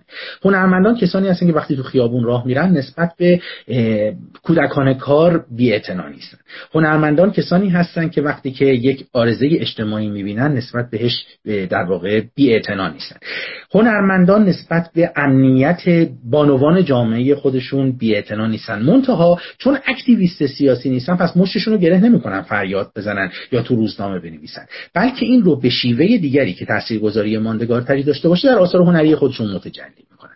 شما در نظر بگیرید وقتی که فیلم دایره مینا ساخته میشه دولت مجبور میشه سازمان انتقال خون تأسیس بکنه. اگر تمام روزنامه نگاران و تمام کنشگران سیاسی کشور میریختن تو خیابون و فریاد می‌زدن که ما در واقع نیازمند سازمان انتقال خون هستیم شاید به این سرعت این اتفاق نمیافتاد که یه فیلمی ساخته بشه و یک بحران اجتماعی رو اینجوری نشون بده. اینو به عنوان مثال عرض کردم. حالا با توجه به تمام این مواردی که عرض کردم می‌خوام یک بحث کوچولویی در حد همین زمان مختصری که داریم در مورد نگاه صورتگرایان روس به مقوله در واقع برجسته سازی و ساخت پدیده هنری داشته باشم اگر اجازه بفرمایید اسلاید رو با هم دیگه نگاه بکنیم بله، بله. به حضور تمام کسانی که دارن این رو می‌بینن عرض می‌کنم که بله. ما توی خیلی متشکرم من توی این بحث از تاریخچه برجسته سازی صحبت می‌کنم یعنی اگر به اسلاید بعدی تشریف ببرید خانم دکتر بله. اسلاید اسلاید بعدی میگه که کسانی بودن که در دنیا ادعا کردند که هنر نشون دادن دنیا به گونه ای دیگر است و هنرمند وظیفش اینه که دنیا رو جور دیگه ای نشون بده. اولین کسی که این کارو می‌کنه ارسطوه که خب می‌دونی 384 تا 322 قبل از میلاد زندگی کرده. بعدش هوراسه که 65 تا 8 قبل از میلاده و بعدش هم شخصی به نام لانجاینس که کتابی داره به نام نمط اعلا یا On the Sublime که توی اون در واقع صحبت می‌کنه از اینکه هنر یعنی انجام کار بدیع. حدود 2500 سال طول می‌کشه تا ما به اواسط در واقع قرن بیستم می‌رسیم و از رهگذر در واقع قرن بیستم می‌تونیم دیدگاه های جدیدتری رو داشته باشیم. مثلا به عنوان مثال عرض می‌کنم اگر در اسلاید بعدی تشریف ببریم. تصویر ویکتور اشکلوفسکی رو می‌بینید. اون متفکر معروف روس که یک مقاله خیلی مهمی داره تحت عنوان هنر به مسابه تمهید. و توی اون برمیگردیم یه وظیفه هنر اینه که به مخاطبین خودش این اختیار رو بده که دنیا رو جور دیگه ای تجربه بکنن. و میگه که هنرمندی که نتونه کار بدی بکنه هنرمند نیست. نفر بعدی در اسلاید بعدی اگه مرحمت بفرمایید رومن یاکوبسون هست. علامه زبانشناسی که وارد حوزه نقد ادبی هنری میشه و معتقد هست که روابط در هنر یا از جنس روابط همنشینی هن که اونها رو تحت عنوان مجاز در ادبیات یاد می‌کنه یا از جنس روابط جانشینی هن که از اونها تحت عنوان استعاره یاد می‌کنه. در اسلاید بعدی شما دو تا متفکر مهم می‌بینید جفری لیچ و میک شورت که در انگلستان میان و از دهه 1980 به بعد مقوله بررسی علمی و ارزشگذاری با در واقع معیارهای کمی در متون ادبی رو رایج می‌کنند اسلاید بعدی تصویر استاد بزرگ ما حضرت استاد شفیه کتکنی ادام الله ایام فازاته است. کسی که نظریه صورتگرایان روس رو در ایران باب کرد در کلاس های وزین خودش رایج کرد و همه نسل خودش و نسل بعدی خودش رو با این دیدگاه ها آشنا کرد. خب من برای اینکه یک مثال آسون تر بیارم خانم دکتر عزیز من استدا می‌کنم شما یک کمی تبلتتون رو بالاتر بگیرین چون بخشیش تو صورت من رفته. بله بله. این از این جهت که دوستان عزیز ما یک کمی بالاتر. بله. این بله. بله سپاس گذارم من حالا می‌خوام خدمت دوستان یک نمونه نشون بدم. اگه اسلاید بعدی و بعدی رو تشریف بیارید بله. بعدی لطفا. بله.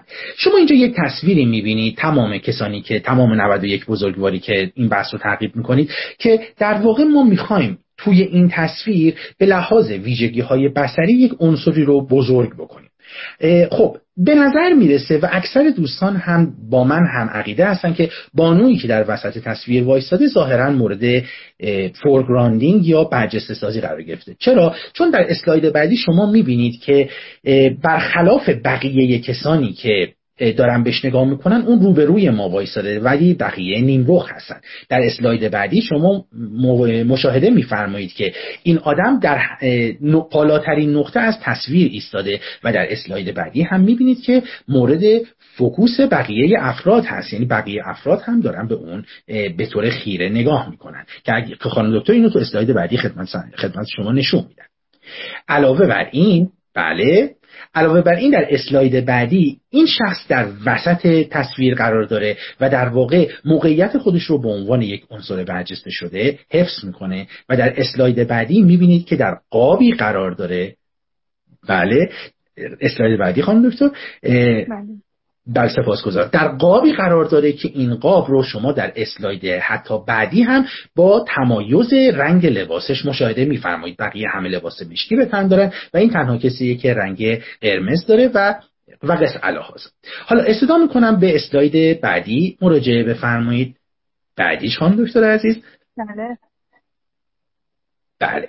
این تصویری که مشاهده میفرمایید دوستان نمایی از فیلم فهرست شیندلر اسپیلبرگ است. این فیلم اصولا بله.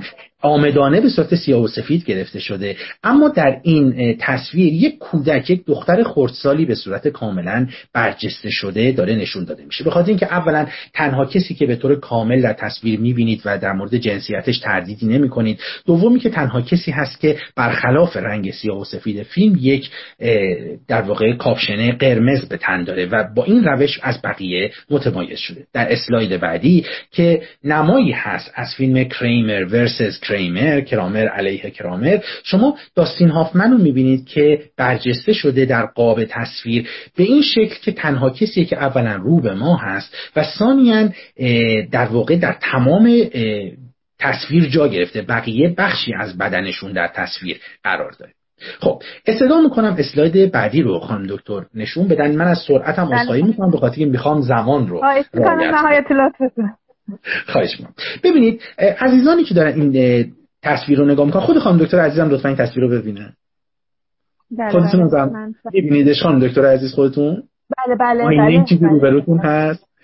خیلی نه نه می‌بینم در همینجا دارم به دقت می‌بینم بله بله. خب ببینید یه سوالی از یه عده‌ای پرسیده بودن که اگر شما این تصویر رو ببینید اسم این تصویر رو چی می‌ذارید؟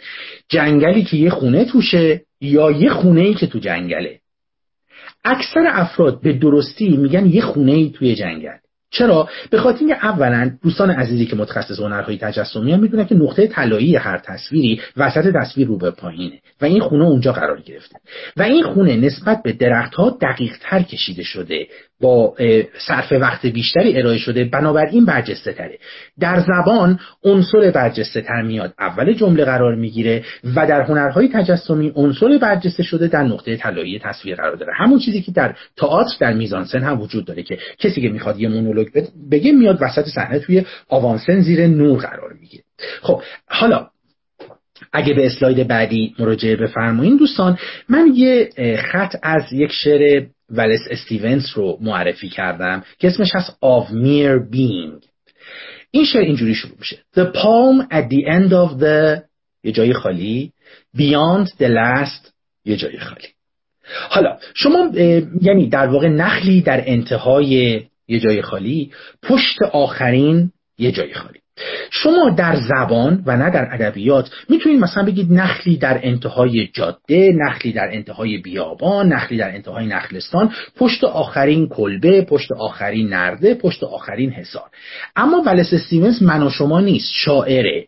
و داره تلاش می‌کنه که ذهن رو جوال بکنه. بنابراین در اسلاید بعدی مشاهده میفرمایید که میگه the palm at the end of the mind beyond the last thought. یعنی نخلی در انتهای اندیشه پس از آخرین تفکر. می‌دونید؟ اینه که در واقع ما برمیگردیم میگیم در واقع هنجار گریزی شده برجسته سازی شده. از خلاف آمد عادت به طلب کام که من کسب جمعیت از آن زلف پریشان کردم. از منیت فرموده حضرت حافظه این چیزی که می‌خوایم بگیم این هست که هنرمندان قرار جور دیگه دنیا رو نگاه کنن و به ما هم کمک بکنن که جور دیگه دنیا رو نگاه کنیم که این ذهن کار کنه. خب یا مثلا در اسلاید بعدی دایلن تامس یک شعر خیلی معروف داره که اگه بله جای خالی اگو شما می‌تونید خب همه شما انگلیسیاتون عالیه. می‌تونید بگید a day ago a week ago a month ago a year ago. اما این آدم در اسلاید بعدی میگه a grief ago. یعنی به جای اینکه بگه یک یک سال پیش یا برگرده بگه یک ماه پیش میگه یک غم پیش ملاک زمان از نظر دایلن تامس غمه. به خاطر اینکه دنیایی که از غم انباشته است گویی زمان درش متوقفه و جلو نمیره. حالا نمونه انگلیسی گفتم. اجازه بفرمایید که دو تا نمونه ادبیات فارسی هم از در واقع حضرت مولانا خدمتون ارائه بکنم در اسلاید بعدی. در اسلاید بعدی دوستان یک غزل شورانگیزی از حضرت مولانا می‌بینید که توی اون هوشمندانه یک چیزی رو تکرار می‌کنه اما شما رو اذیت نمی‌کنه. خانم دکتر عزیز می‌تونید الان تبلت رو پایین بیارین؟ چون می‌خوام براتون بخونمش. اینجا بله، کسی بله. پنهان دامان من گرفته. خود را سپس کشیده پیشان من گرفته. اینجا کسی است پنهان چون جان و خوشتر از جان باغی به من نموده ایوان من گرفته. اینجا کسی است پنهان همچون خیال در دل اما فروغ رویش ارکان من گرفته. اینجا کسی است پنهان مانند قند در نی شیرین فروش شیرین شکر فروشی دکان من گرفته. ببینید حضرت مولانا مرتبا میفرماد اینجا کسی است پنهان اما ما اذیت نمیشیم. چون این تکرار یه تکرار مکانیکی نیست. می‌دونید یک تکرار آزارنده نیست یک تکرار جذاب هست. نمونه دیگهش که در اسلاید بعدیه من براتون می‌خونم خانم دکتر لزومی نداره شما خسته میشید اگه اینو هم نگرد مثلا در شعر استاد شفیع کتکنی بزرگ ایشون میفرمان زیباتر از درخت در اسفند ماه چیست. بیداری شکفته پس از شوکران مرگ. زیباتر از درخت در اسفند ماه چیست؟ زیر درفش سائقه و تیشه تگرگ. زیباتر از درخت در اسفند ماه چیست؟ اوریانی و رهایی و تصویر بار و برگ. شما ببینید در این شعری که سه تا بیت بیشتر نداره مصرع اول تمامش هست زیباتر از درخت در اسفند ماه چیست. اما شما اذیت نمیشید. به خاطر این یه تکرار مکانیکی نیست. تکرار مکانیکی تکراریه که آدم بتونه صداهای بعدی رو کلامهای بعدی و فرازهای بعدی رو حدس بزنه. شما وقتی سوار قطارین صدا میاد تتق تتق تتق تتق تتق تا تا فردا صبح هم میگه تتق تتق. اما وقتی که موسیقی بتهوون میشنویم میگه بابا بابام بابا بابام بابا بابا بابا بابا اصلا دو تا قطع شبیه هم نیست. بنابراین این تفاوتیه که ما بین ابتزال می‌ذاریم یعنی تعریف زبان شناختی ابتزال چیزیه که لبریز از تکرار مکانیکی باشه. چرا ما میگیم فیلم هندی مبتذله به خاطر اینکه قصه اکثر فیلم های هندی رو ما پیشا پیش می‌دونیم. یعنی به محض اینکه یه بچه دو تا بچه دو قلو به دنیا میان شما میگی وای اینا حتما یکیشون دزد میشه یکیشون پلیس بعد اون پلیس دزد رو می‌کشه. این قانون فیلم هندیه. می‌دونید یا اینکه به محض اینکه دو تا خواهر دو قلو به دنیا میان میگیم وای یکی از اینا مثلا فقیر میشه یکی از اینا پولدار میشه بعد اینا جاشون با هم عوض میشه. به اینو میگیم در واقع ابتذال به خاطر تکرار مکانیکیه. اما کجای چهل ستون تکرار مکانیکی داره؟ کجای سی و سه پل بزرگ اصفهان پل الله وردی خان تکرار مکانیکی داره؟ یه نگاه به فرش زیر پاتون بندازین. اونایی که طرح اونا که طرح تورنج دارن یک چهارم فرش داره همه جا تکرار میشه. ولی این تکرار آزارنده نیست. تکرار آزارنده موکته. به خاطر اینکه اگرم نقش داشته باشه اون نقش رو ته راه روی خونه داره تکرار میشه. اما اون چیزی که ابتزال نیست اون چیزی که آرته اون چیزی که هنره تکراریه که تکرار بسیار خلاقانه است. خب حالا گاهی وقتا شاعر میاد و یه کاری دیگه می‌کنه. استدا می‌کنم هنجار گریز سبتی و نشون عزیزانمون بدین. من اینجا رو بله بله. ببینید اینجا خیلی جالبه که شاعر میاد و وسط یک شعر کاملا فارسی شاعری که خودش خراسانیه شاعری که خودش بهترین شعرهای فارسی بوده یه واژه انگلیسی امروزی به کار می‌بره. بر سر شاخه لختی دو سه برگ و یک سیب واندگر سوی اناری دو سه خشکیده به شاخ منعکس اکسری باغ درون برکه روح پایی زروان از همه سوی گساخ ببینید واژه اکس ری که اصلا مربوط به این فضا نیست مربوط به زبان فارسی هم نیست میاد اما با هوشمندی شاعر توی متن میشینه. اصلا شما همینجوری از خودتون پرسید مگه اکس ری رو میشه توی شعر فارسی به کار برد؟ یا مثلا فرض بفرمایید که کاخ کرملین مسکو اینجور کلمات رو میشه توی قصیده فارسی به کار برد؟ من عرض می‌کنم به کار بردن.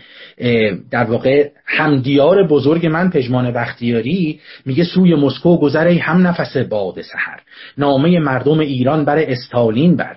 نرم نرمک به دل تیره مسکو بخرام. نرم نرمک زدر کاخ کرملین بگذر. هیچ عجیب نیست براتون. انقدر نشسته تو شعر انقدر خودش رو به شعر تحمیل کرده شما رو اذیت نمی‌کنه. و چه اتفاقی میفته تمام کسانی که لطفی با شعر احساس می‌کنن حالی با شعر می‌کنن زندگی با شعر می‌کنن با رسیدن به این بیت لبخندی می‌زنن. این لبخند به خدا نتیجه همون فعالیت ذهنی ماست. یا آه چه بامزه چه جالب. ذهن من کار کرده که به این نتیجه رسیدم. خب حالا خواهش می‌کنم در اسلاید بعدی لزومی نداره نشون بدین خانم دکتر. خودم عرض می‌کنم. نمایشنامه نمایشنامه نویسی که بریم بعدی خانم دکتر عزیز. بله،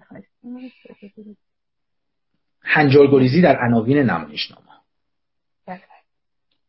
بله ببینید کسی که میاد نام نمایشنامهشو می‌ذاره ناگهان هازا حبیب الله ما تفیح بالله هازا قتیل الله ما سیف الله عباس نلبندیان این داره تلاش می‌کنه که من خواننده رو وادار کنه به فکر کردن. خب اگر کسی در واقع ادبیات رو بشناسه که می‌دونه این ذکر زنون مصریه توی تذکرت الاولیای عطال اصلا میگه که چون زنون بمرد یارانش پیامبر را به خواب دیدند که همین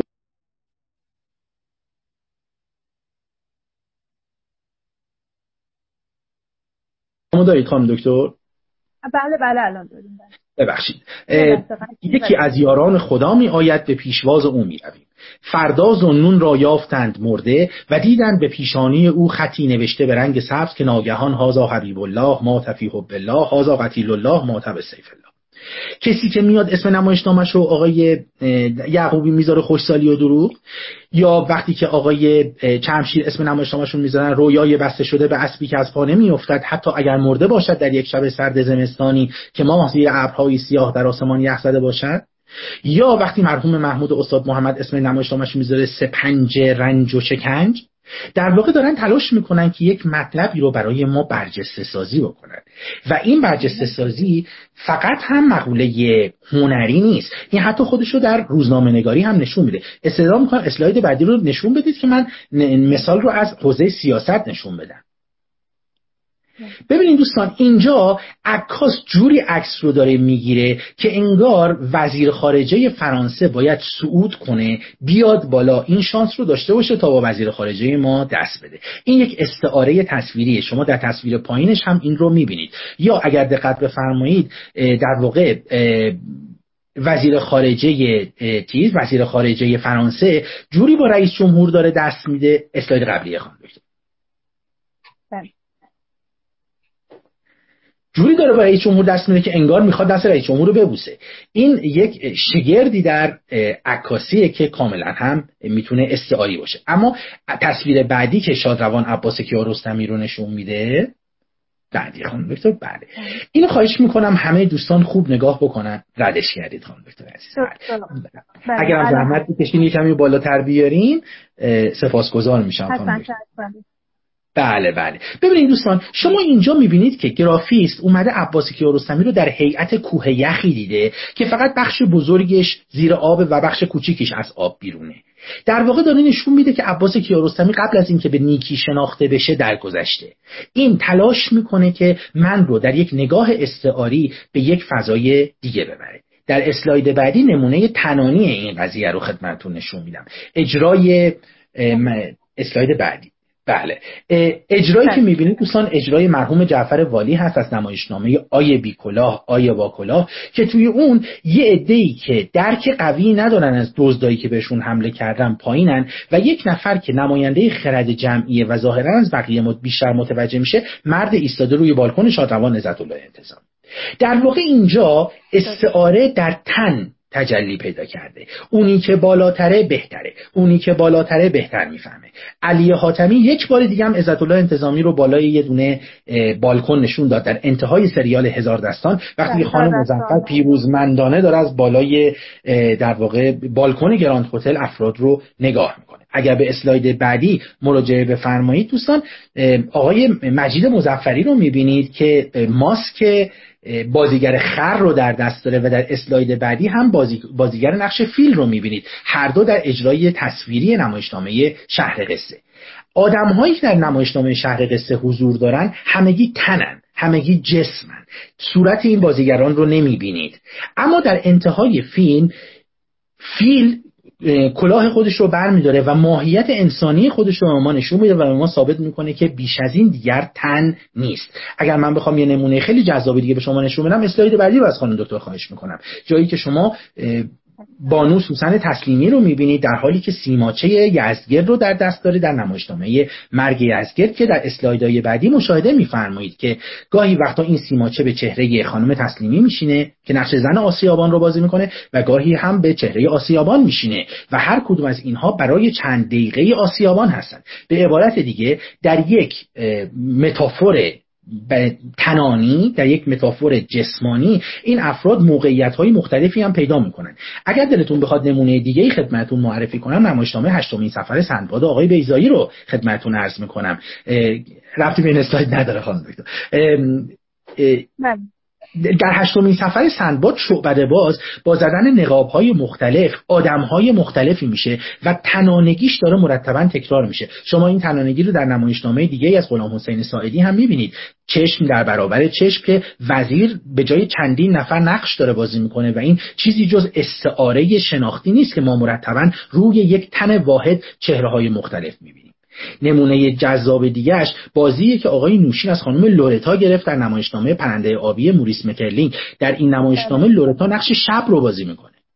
نه نقش آدما نقش شب رو داره بازی می‌کنه. یعنی مفهوم متجسد میشه. مفهوم تنانی میشه. و یک نفر میاد رو صحنه میگه من شبم.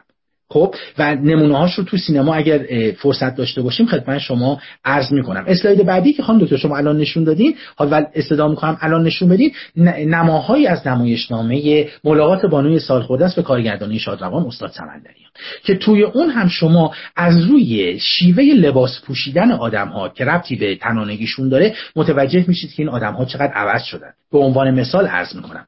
خانم زاخانسیان وقتی که وارد شهر گلن میشه همه مردم کفشاشون مشکیه. آروم آروم جوونا کفشاشون زرد میشه. بعدا پرسنل بقیه شهر کفشاشون زرد میشه. ولی هنوز در واقع کشیش شهر و شهردار شهر کفشاشون مشکیه. جوانی که مورد غضب خانم زاخانه سیانه خوشحاله که هنوز تنها نیست. ولی وقتی که می‌بینه کفشای کشیش شهرم زرد شده دیگه ناامید میشه و می‌دونه که دیگه قاعده رو باخته.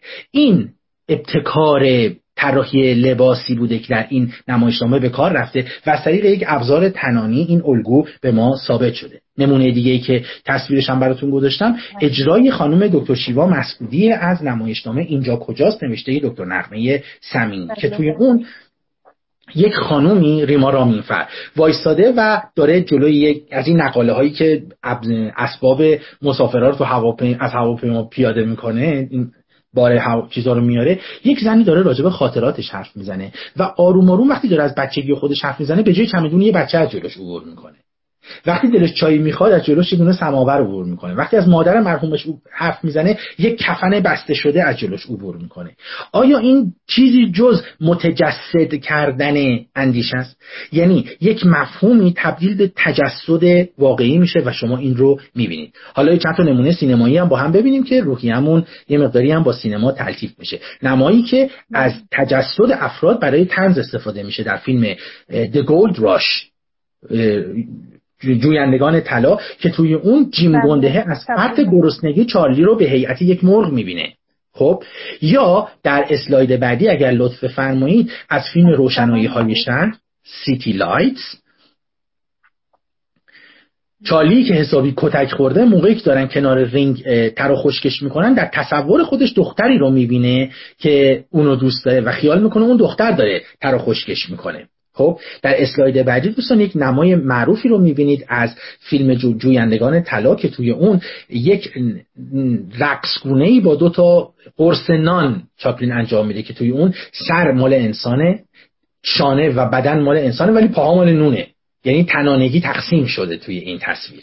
و در اسلاید بعدی که نمایی بسیار جذابی است از فیلم عصر جدید ساخته چارلی چاپلین شما اینجا می‌بینید که نماینده تکنولوژی در یک رفتاری به شدت انسانی داره به صورت انسان سینی می‌زنه. خب اینها نمونه های جذاب دیگه که من می‌تونم نشونتون بدم. روحیه انسان وقتی که آسیب می‌بینه انسان خودش رو در آینه شکسته دیده. ما این رو در نمونه های متعددی داریم. از جمله فیلم برباد رفته که اسکارلت خودش رو توی آینه شکسته می‌بینه یا در اسلاید بعدی فیلم بانویی از شانگهای که یک مردی خودش رو توی آینه شکسته دیده. در فیلم آپارتمان ساخته بیلی وایلر سی سی باکستر خودش رو در یک آینه شکسته دیده. و این اواخر هم در فیلم جوکر که یک نفر خودش رو در شیشه شکسته می‌بینه. یعنی دنیا باهاش در واقع بد شده. اما اسلاید بعدی رو خانم دکتر خواهش می‌کنم نشون دوستانمون بدین که تجسم تجسده. در فیلم مهر هفتم موجود سیاه پوشی در هیئت انسان میاد و اون در واقع رزمجو برمیگرده میگه تو کی هستی؟ میگه من مرگم. و مرگ میشینه و با اون جنگاور شطرنج بازی می‌کنه و بازی رو می‌بره.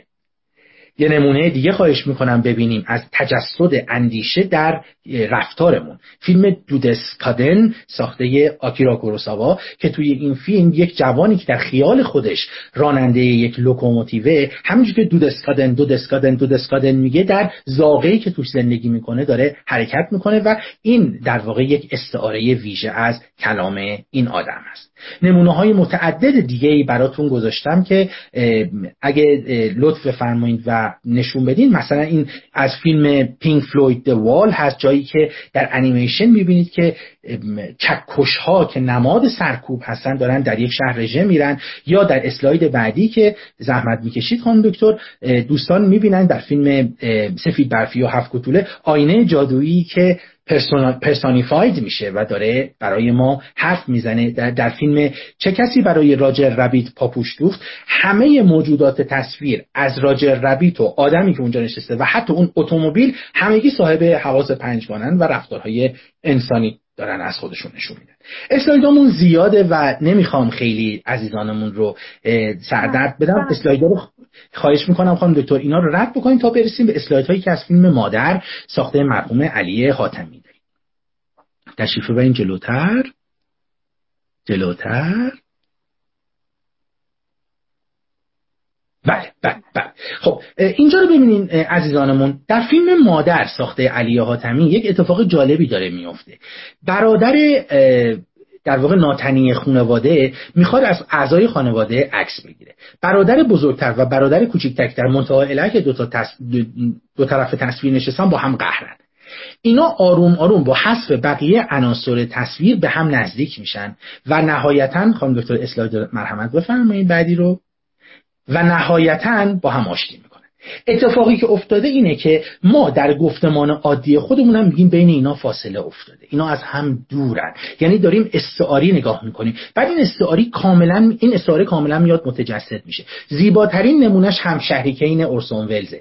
کین و زنش ابتدا کنار هم نزدیک هم خیلی عاشقانه سر میز صبحانه نشستن. هر زمان میگذره اینا در طول میز از هم دورتر میشن و زمانی که دیگه هیچ عاطفه ای به هم ندارن یک میز نارخوری بزرگ رو می‌بینید در هر طرفش کین و همسرش نشسته و به طور استعاری ذهن شما فعال میشه که اینها دیگه علاقه ای به هم ندارن. در تصویری که الان دوستان در دست خانم دکتر می‌بینن انتهای تیتراژ انتهای فیلم بابا شمل ساخته علی حاتمی است که توی اون هم در واقع آدم هایی که از هم قهر بودن توی تصویر با حذف بقیه آدم ها به هم دیگه نزدیک میشه حالا خواهش می‌کنم به اسلاید بعدی برسیم. این مژده رو به عزیزان میدم که فقط یه اسلاید مونده و عرایز من رو به اتمام اختیار داره دکتر. خیلی ممنون که همه دوباره فرمودید خواهش می‌کنم. نهایت خواهش می‌کنم.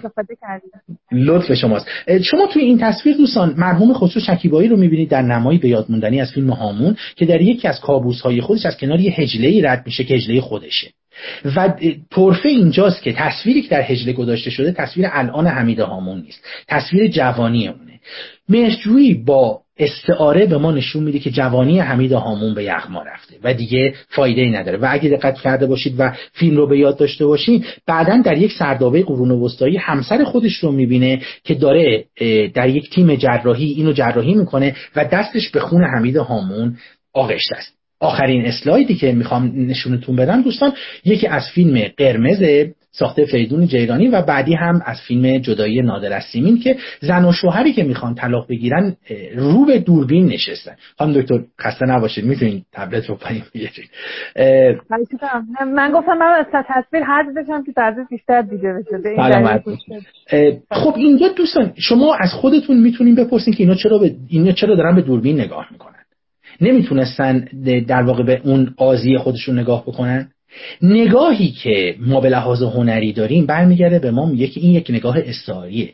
این زن و شوهرها در واقع جلوی قاضی نشستن جلوی شما نشستن به عنوان مخاطب عام جلوی شما نشستن به عنوان روح جامعه به عنوان خرد جمعی. در واقع شما قراره در مورد اونها اظهار نظر بکنید. کسی که رو به دوربین داره حرف می‌زنه مثل پایان نمایشنامه خوشسالی و دروغ در واقع بله درسته که ظاهرا رو به رو تلویزیون نشستن. اما در اصل دارن با شمای خواننده با شمای بیننده ارتباط برقرار می‌کنن چون می‌خوان شما رو به عنوان در واقع خرد جمعی به عنوان منصفترین قاضی به عنوان جمعیت متفکر کشور خطاب قرار بدن. همه این نمونه ها رو عرض کردم و تصدیق دادم و سردرد ایجاد کردم. برای اینکه بگم هنرمندان خلاق باعث میشن که ذهن ما فعال بشه.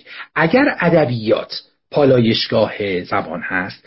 اجازه می‌خوام که بگم هنرهای نمایشی که بنده افتخار دارم همکاری بکنم با این رشته میشه گفت کلوب و ورزشگاه اندیشه است که شما توی اون می‌تونید اندیشه خودتون رو جوال بکنید. اصخایی می‌کنم از تصدیقی که دادم خانم اختیار دارید. و واقعا درود بر شما به خاطر این واقعا اجرای بی‌نظیری که من شگفت شدم خیلی حیرت آور زمانم که خدا رو شکر. من رو بله داریم. ولی من رو surprise کردید به معنی واقعی و بسیار قدردان هستم که چقدر لطف فرمودید برای رسیدن به این لحظه این همه بزرگواری فرمودید و این چیدمان خیلی خیلی قابل تأمل رو تر فرمودید. من می‌دونم که دوستان هم سوالاتی رو مطرح کردن که بله live save میشه و خیلی مشتاقم چون دو سوال خیلی خوب می‌بینم که فکر کنم حیف از دستش بدیم یکی که یکی از دوستان پرسیدن اگر راجع به حافظه جسمانی و کار کرده تصویر ذهنی و تصویرش بر بدن صحبت بشه ممنون میشم. و در واقع سوال دیگر هم دوست گرامیمون پرسیده نقش ترجمه در انتقال اظهارهای شناختی از فرهنگ به فرهنگ دیگر رو چگونه می‌بینید؟ مرسی از دوستان. همراهیشون و ممنون میشم که بله من ضمن تشکر از هر 115 هر 116 نفر. خود سرکارم ضمن تشکر از همه عزیزانی که به من افتخار دادن تشریف فرما شدن. در مورد سوال اول خب خوشبختانه اصلا یه رساله دکتری داریم. رساله دکتری آقای دکتر مجید رحیمی جعفری که من افتخار داشتم راهنماشون باشم در مورد همین هست. یعنی در مورد در واقع تن مجازی. خب حتما دوستان عزیز می‌دونن که ما وقتی که داریم مونولوگ اجرا می‌کنیم فرق مونولوگ با سولیلوگ اینه دیگه. آدم تو سولیلوگ با خودش حرف می‌زنه. اما تو مونولوگ داره با یه نفر حرف می‌زنه اون یه نفر ما نمی‌بینیم. اون یه نفر مجازیه. یعنی یه تنانگی مجازی توی مونولوگ وجود داره. بخاطر که وقتی شخص میاد روی صحنه و شروع می‌کنه با همه احوال پرسی کردن و با یه آدم فرضی شروع می‌کنه حرف زدن بعد به هر دلیل اون آدم جوابش رو نمیده و این آدم ادامه میده این یک تن در واقع یک تن مجازی است. این تن مجازی می‌تونه به کالبد روی صحنه وجود داشته باشه مثل نمایشنامه قویتر آگوست استریندبرگ که دوشیزه ایکس فقط رو صحنه نشسته حرف رنگ نمی‌زنه. و گاهی وقتا وجود نداره مثل نمایشنامه مهم پیش از صبحانه یوجین اونیل که یکی از مونولوگ های بسیار جذابیه که من تا خوندم و از بین آثار خانم دکتر سمینی مثلا نمایشنامه دست های دکتر زمل وایس جزو این نمونه از مونولوگ هاست. و از آثار آقای چرمشیر مثلا ژان دارک در آتش اینا همگی مونولوگ هایی هستن که با یک در واقع جسم فرضی دارن کار میشن حالا می‌خوام به خدمتتون بگم دوستان این در واقع جسم مجازی بدن مجازی فقط مال نمایشنامه هم نیست شما به چند تا مقوله توی جهان اطراف خودمون نگاه بکنین. مثلا شهدای گمنامی که دفن میشن در اقصا نقاط شهر یا گاهی وقتا دیدین تابوت خالی داره حمل میشه گاهی وقتا پلاک فقط یک شهید توشه. اینا همگی چیزن؟ اینا همگی تجلیه تنانگی هایی هستن که تو ذهن ما وجود دارن. یا به عنوان مثال عرض می‌کنم مثلا گاهی وقتا ما به زیارت بعضی از بقاع متبرکه میریم که خودمونم می‌دونیم این بقاع متبرکه نمادین هستن مثل ذریح نمادین حضرت زهرا. بنابراین این حتی تو باورهای ذهنی ما هم وجود داره که در واقع بیشتر به عنوان مفهومیم تا به جای تنانگی. مثلا فرض بفرمایید که ما ممکنه که سالها بعد از وفات بعض از عزیزانمون با اندیشه اونها زندگی بکنیم. اونها به کالبد و تن دیگه حضور ندارن اما تنانگی مجازیشون ما رو داره همراهی می‌کنه. پس از این نمونه ها زیاد میشه ارائه کرد. در مورد پرسش دوست عزیزی که فرموده بودن که آیا ترجمه بعضی از این ویژگی های شناختی رو به هم می‌زنه یا نه البته که به هم می‌زنه. بعضی از اصطلاحات موقعی که ترجمه میشن برابر نهاد ویژه‌ای ندارن و آدم نمی‌تونه اون حس رو منتقل کنه. مثالی عرض می‌کنم. ببینید حافظ می‌تونه خیلی راحت برگرده بگه دلم می‌خواد گریه کنم سر بذارم به بیابون. اگه بگه دلم می‌خواد گریه کنم سر سر بذارم به بیابون اون وقت یه چیزیه مثل بختیاری. هنری نکرده بگفته اما هم... ولی خانم دکتر همین جمله رو حافظ چجوری میگه؟ میگه دیده دریا کنم و صبر به صحرا فکنم خب ما به این میگیم شعر. یا مثلا فرض بفرمایید که همینجوری دروغ گفتن بده. همینجوری دروغ گفتن کار زشتیه. اما اومبرتو اکو معتقده که زبان چیزیه که بشه باش دروغ گفت. می‌دونی منظورش از دروغ چیه؟ منظورش خلاقیت زبانی کسی که دروغ میگه یه چیزی جز واقعیت هم بلده درست کنه. خب واسه همین درسته که خیلی ها میگن شعرا دروغگوان از ارسطو این قضیه مطرح بوده. اما ما برای بعضی از دروغ هزینه می‌کنیم. بعضی از دروغ رو دوست داریم. دوش آگهی ز یار سفر کرده داد باد.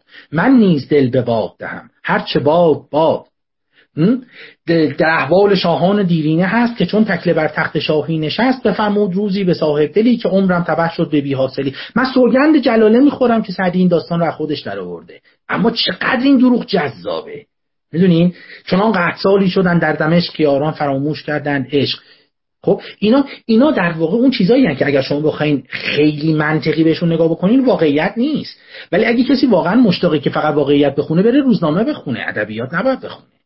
ادبیات قراره که واقعیت رو به طور پالوده جذابی به ما ارائه بده و مطلقا وظیفه ادبیات آموزش نیست. ادبیات در درجه اول قراره که به من کمک بکنه که بیشتر فکر بکنم و از رهگذر این فکر بیشتر بفهمم. این کار رو بقیه هنرها هم انجام میدن. این کار رو این حس رو شما با شنیدن سمفونی پنج بتهوون دارید با دیدن فیلم توت فرنگی های وحشی برگمان دارید با خوندن نمایشنامه سیر دراز روز در شب یوجین اونیل دارید و صد البته با خوندن شاهنامه هم دارید. بله و نکته درخشان؟ چون یه سوال کلیشه‌ایه که من بارها پرسیدمش ولی خیلی منصاف شدم که دوباره بپرسم که تجربه تراژدی چه تفاوتی داره با شنیدن همون خبر در روزنامه حوادث.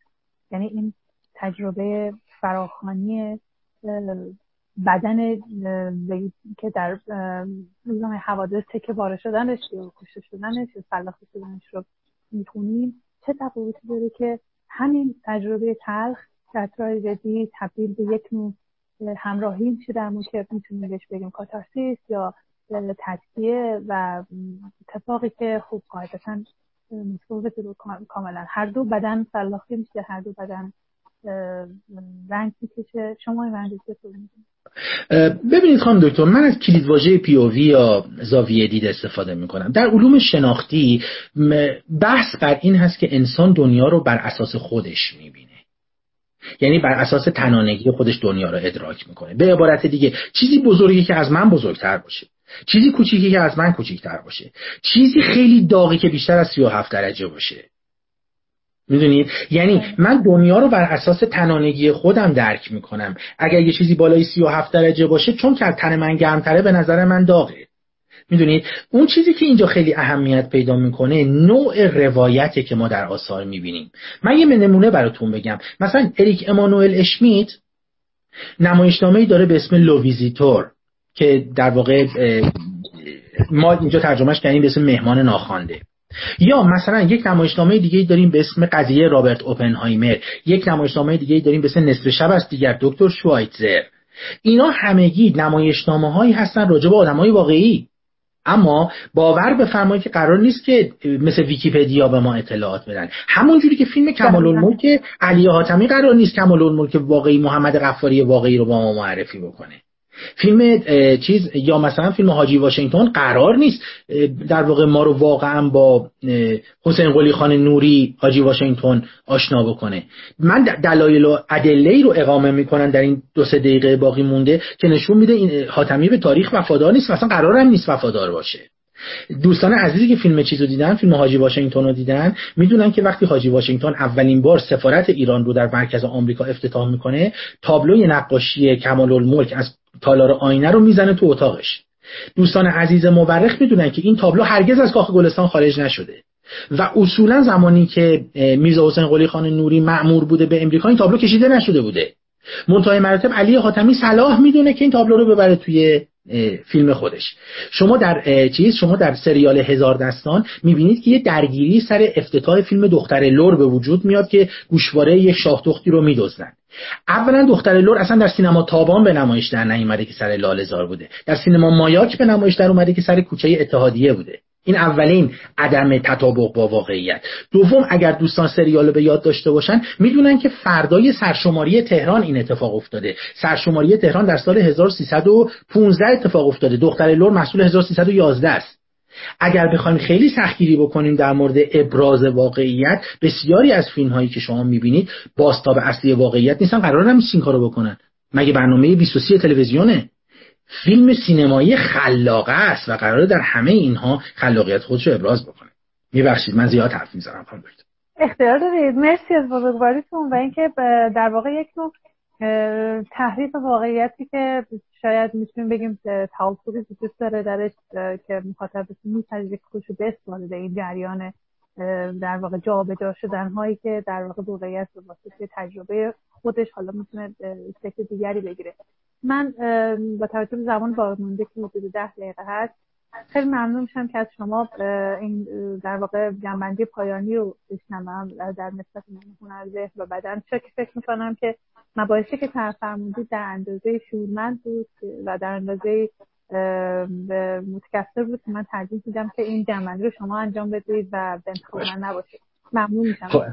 البته خانم دکتر من حتما خواهش می‌کنم شما کارو جمع بندی بکنی. ولی من یه مثال دیگه فقط بزنم که فرمایش شما رو انجام داده باشم. ببینید دوستان شما زهاک و همتون می‌شناسین. شخصیت شاهنامه ای که دو مار از دو از دو شانگاهش رست به بوسه ابلیس و نهایت هم هم به وسیله فریدون در البرزگوه به بند کشیده شد. خب این چیزی که شاهنامه حضرت پوست میگه.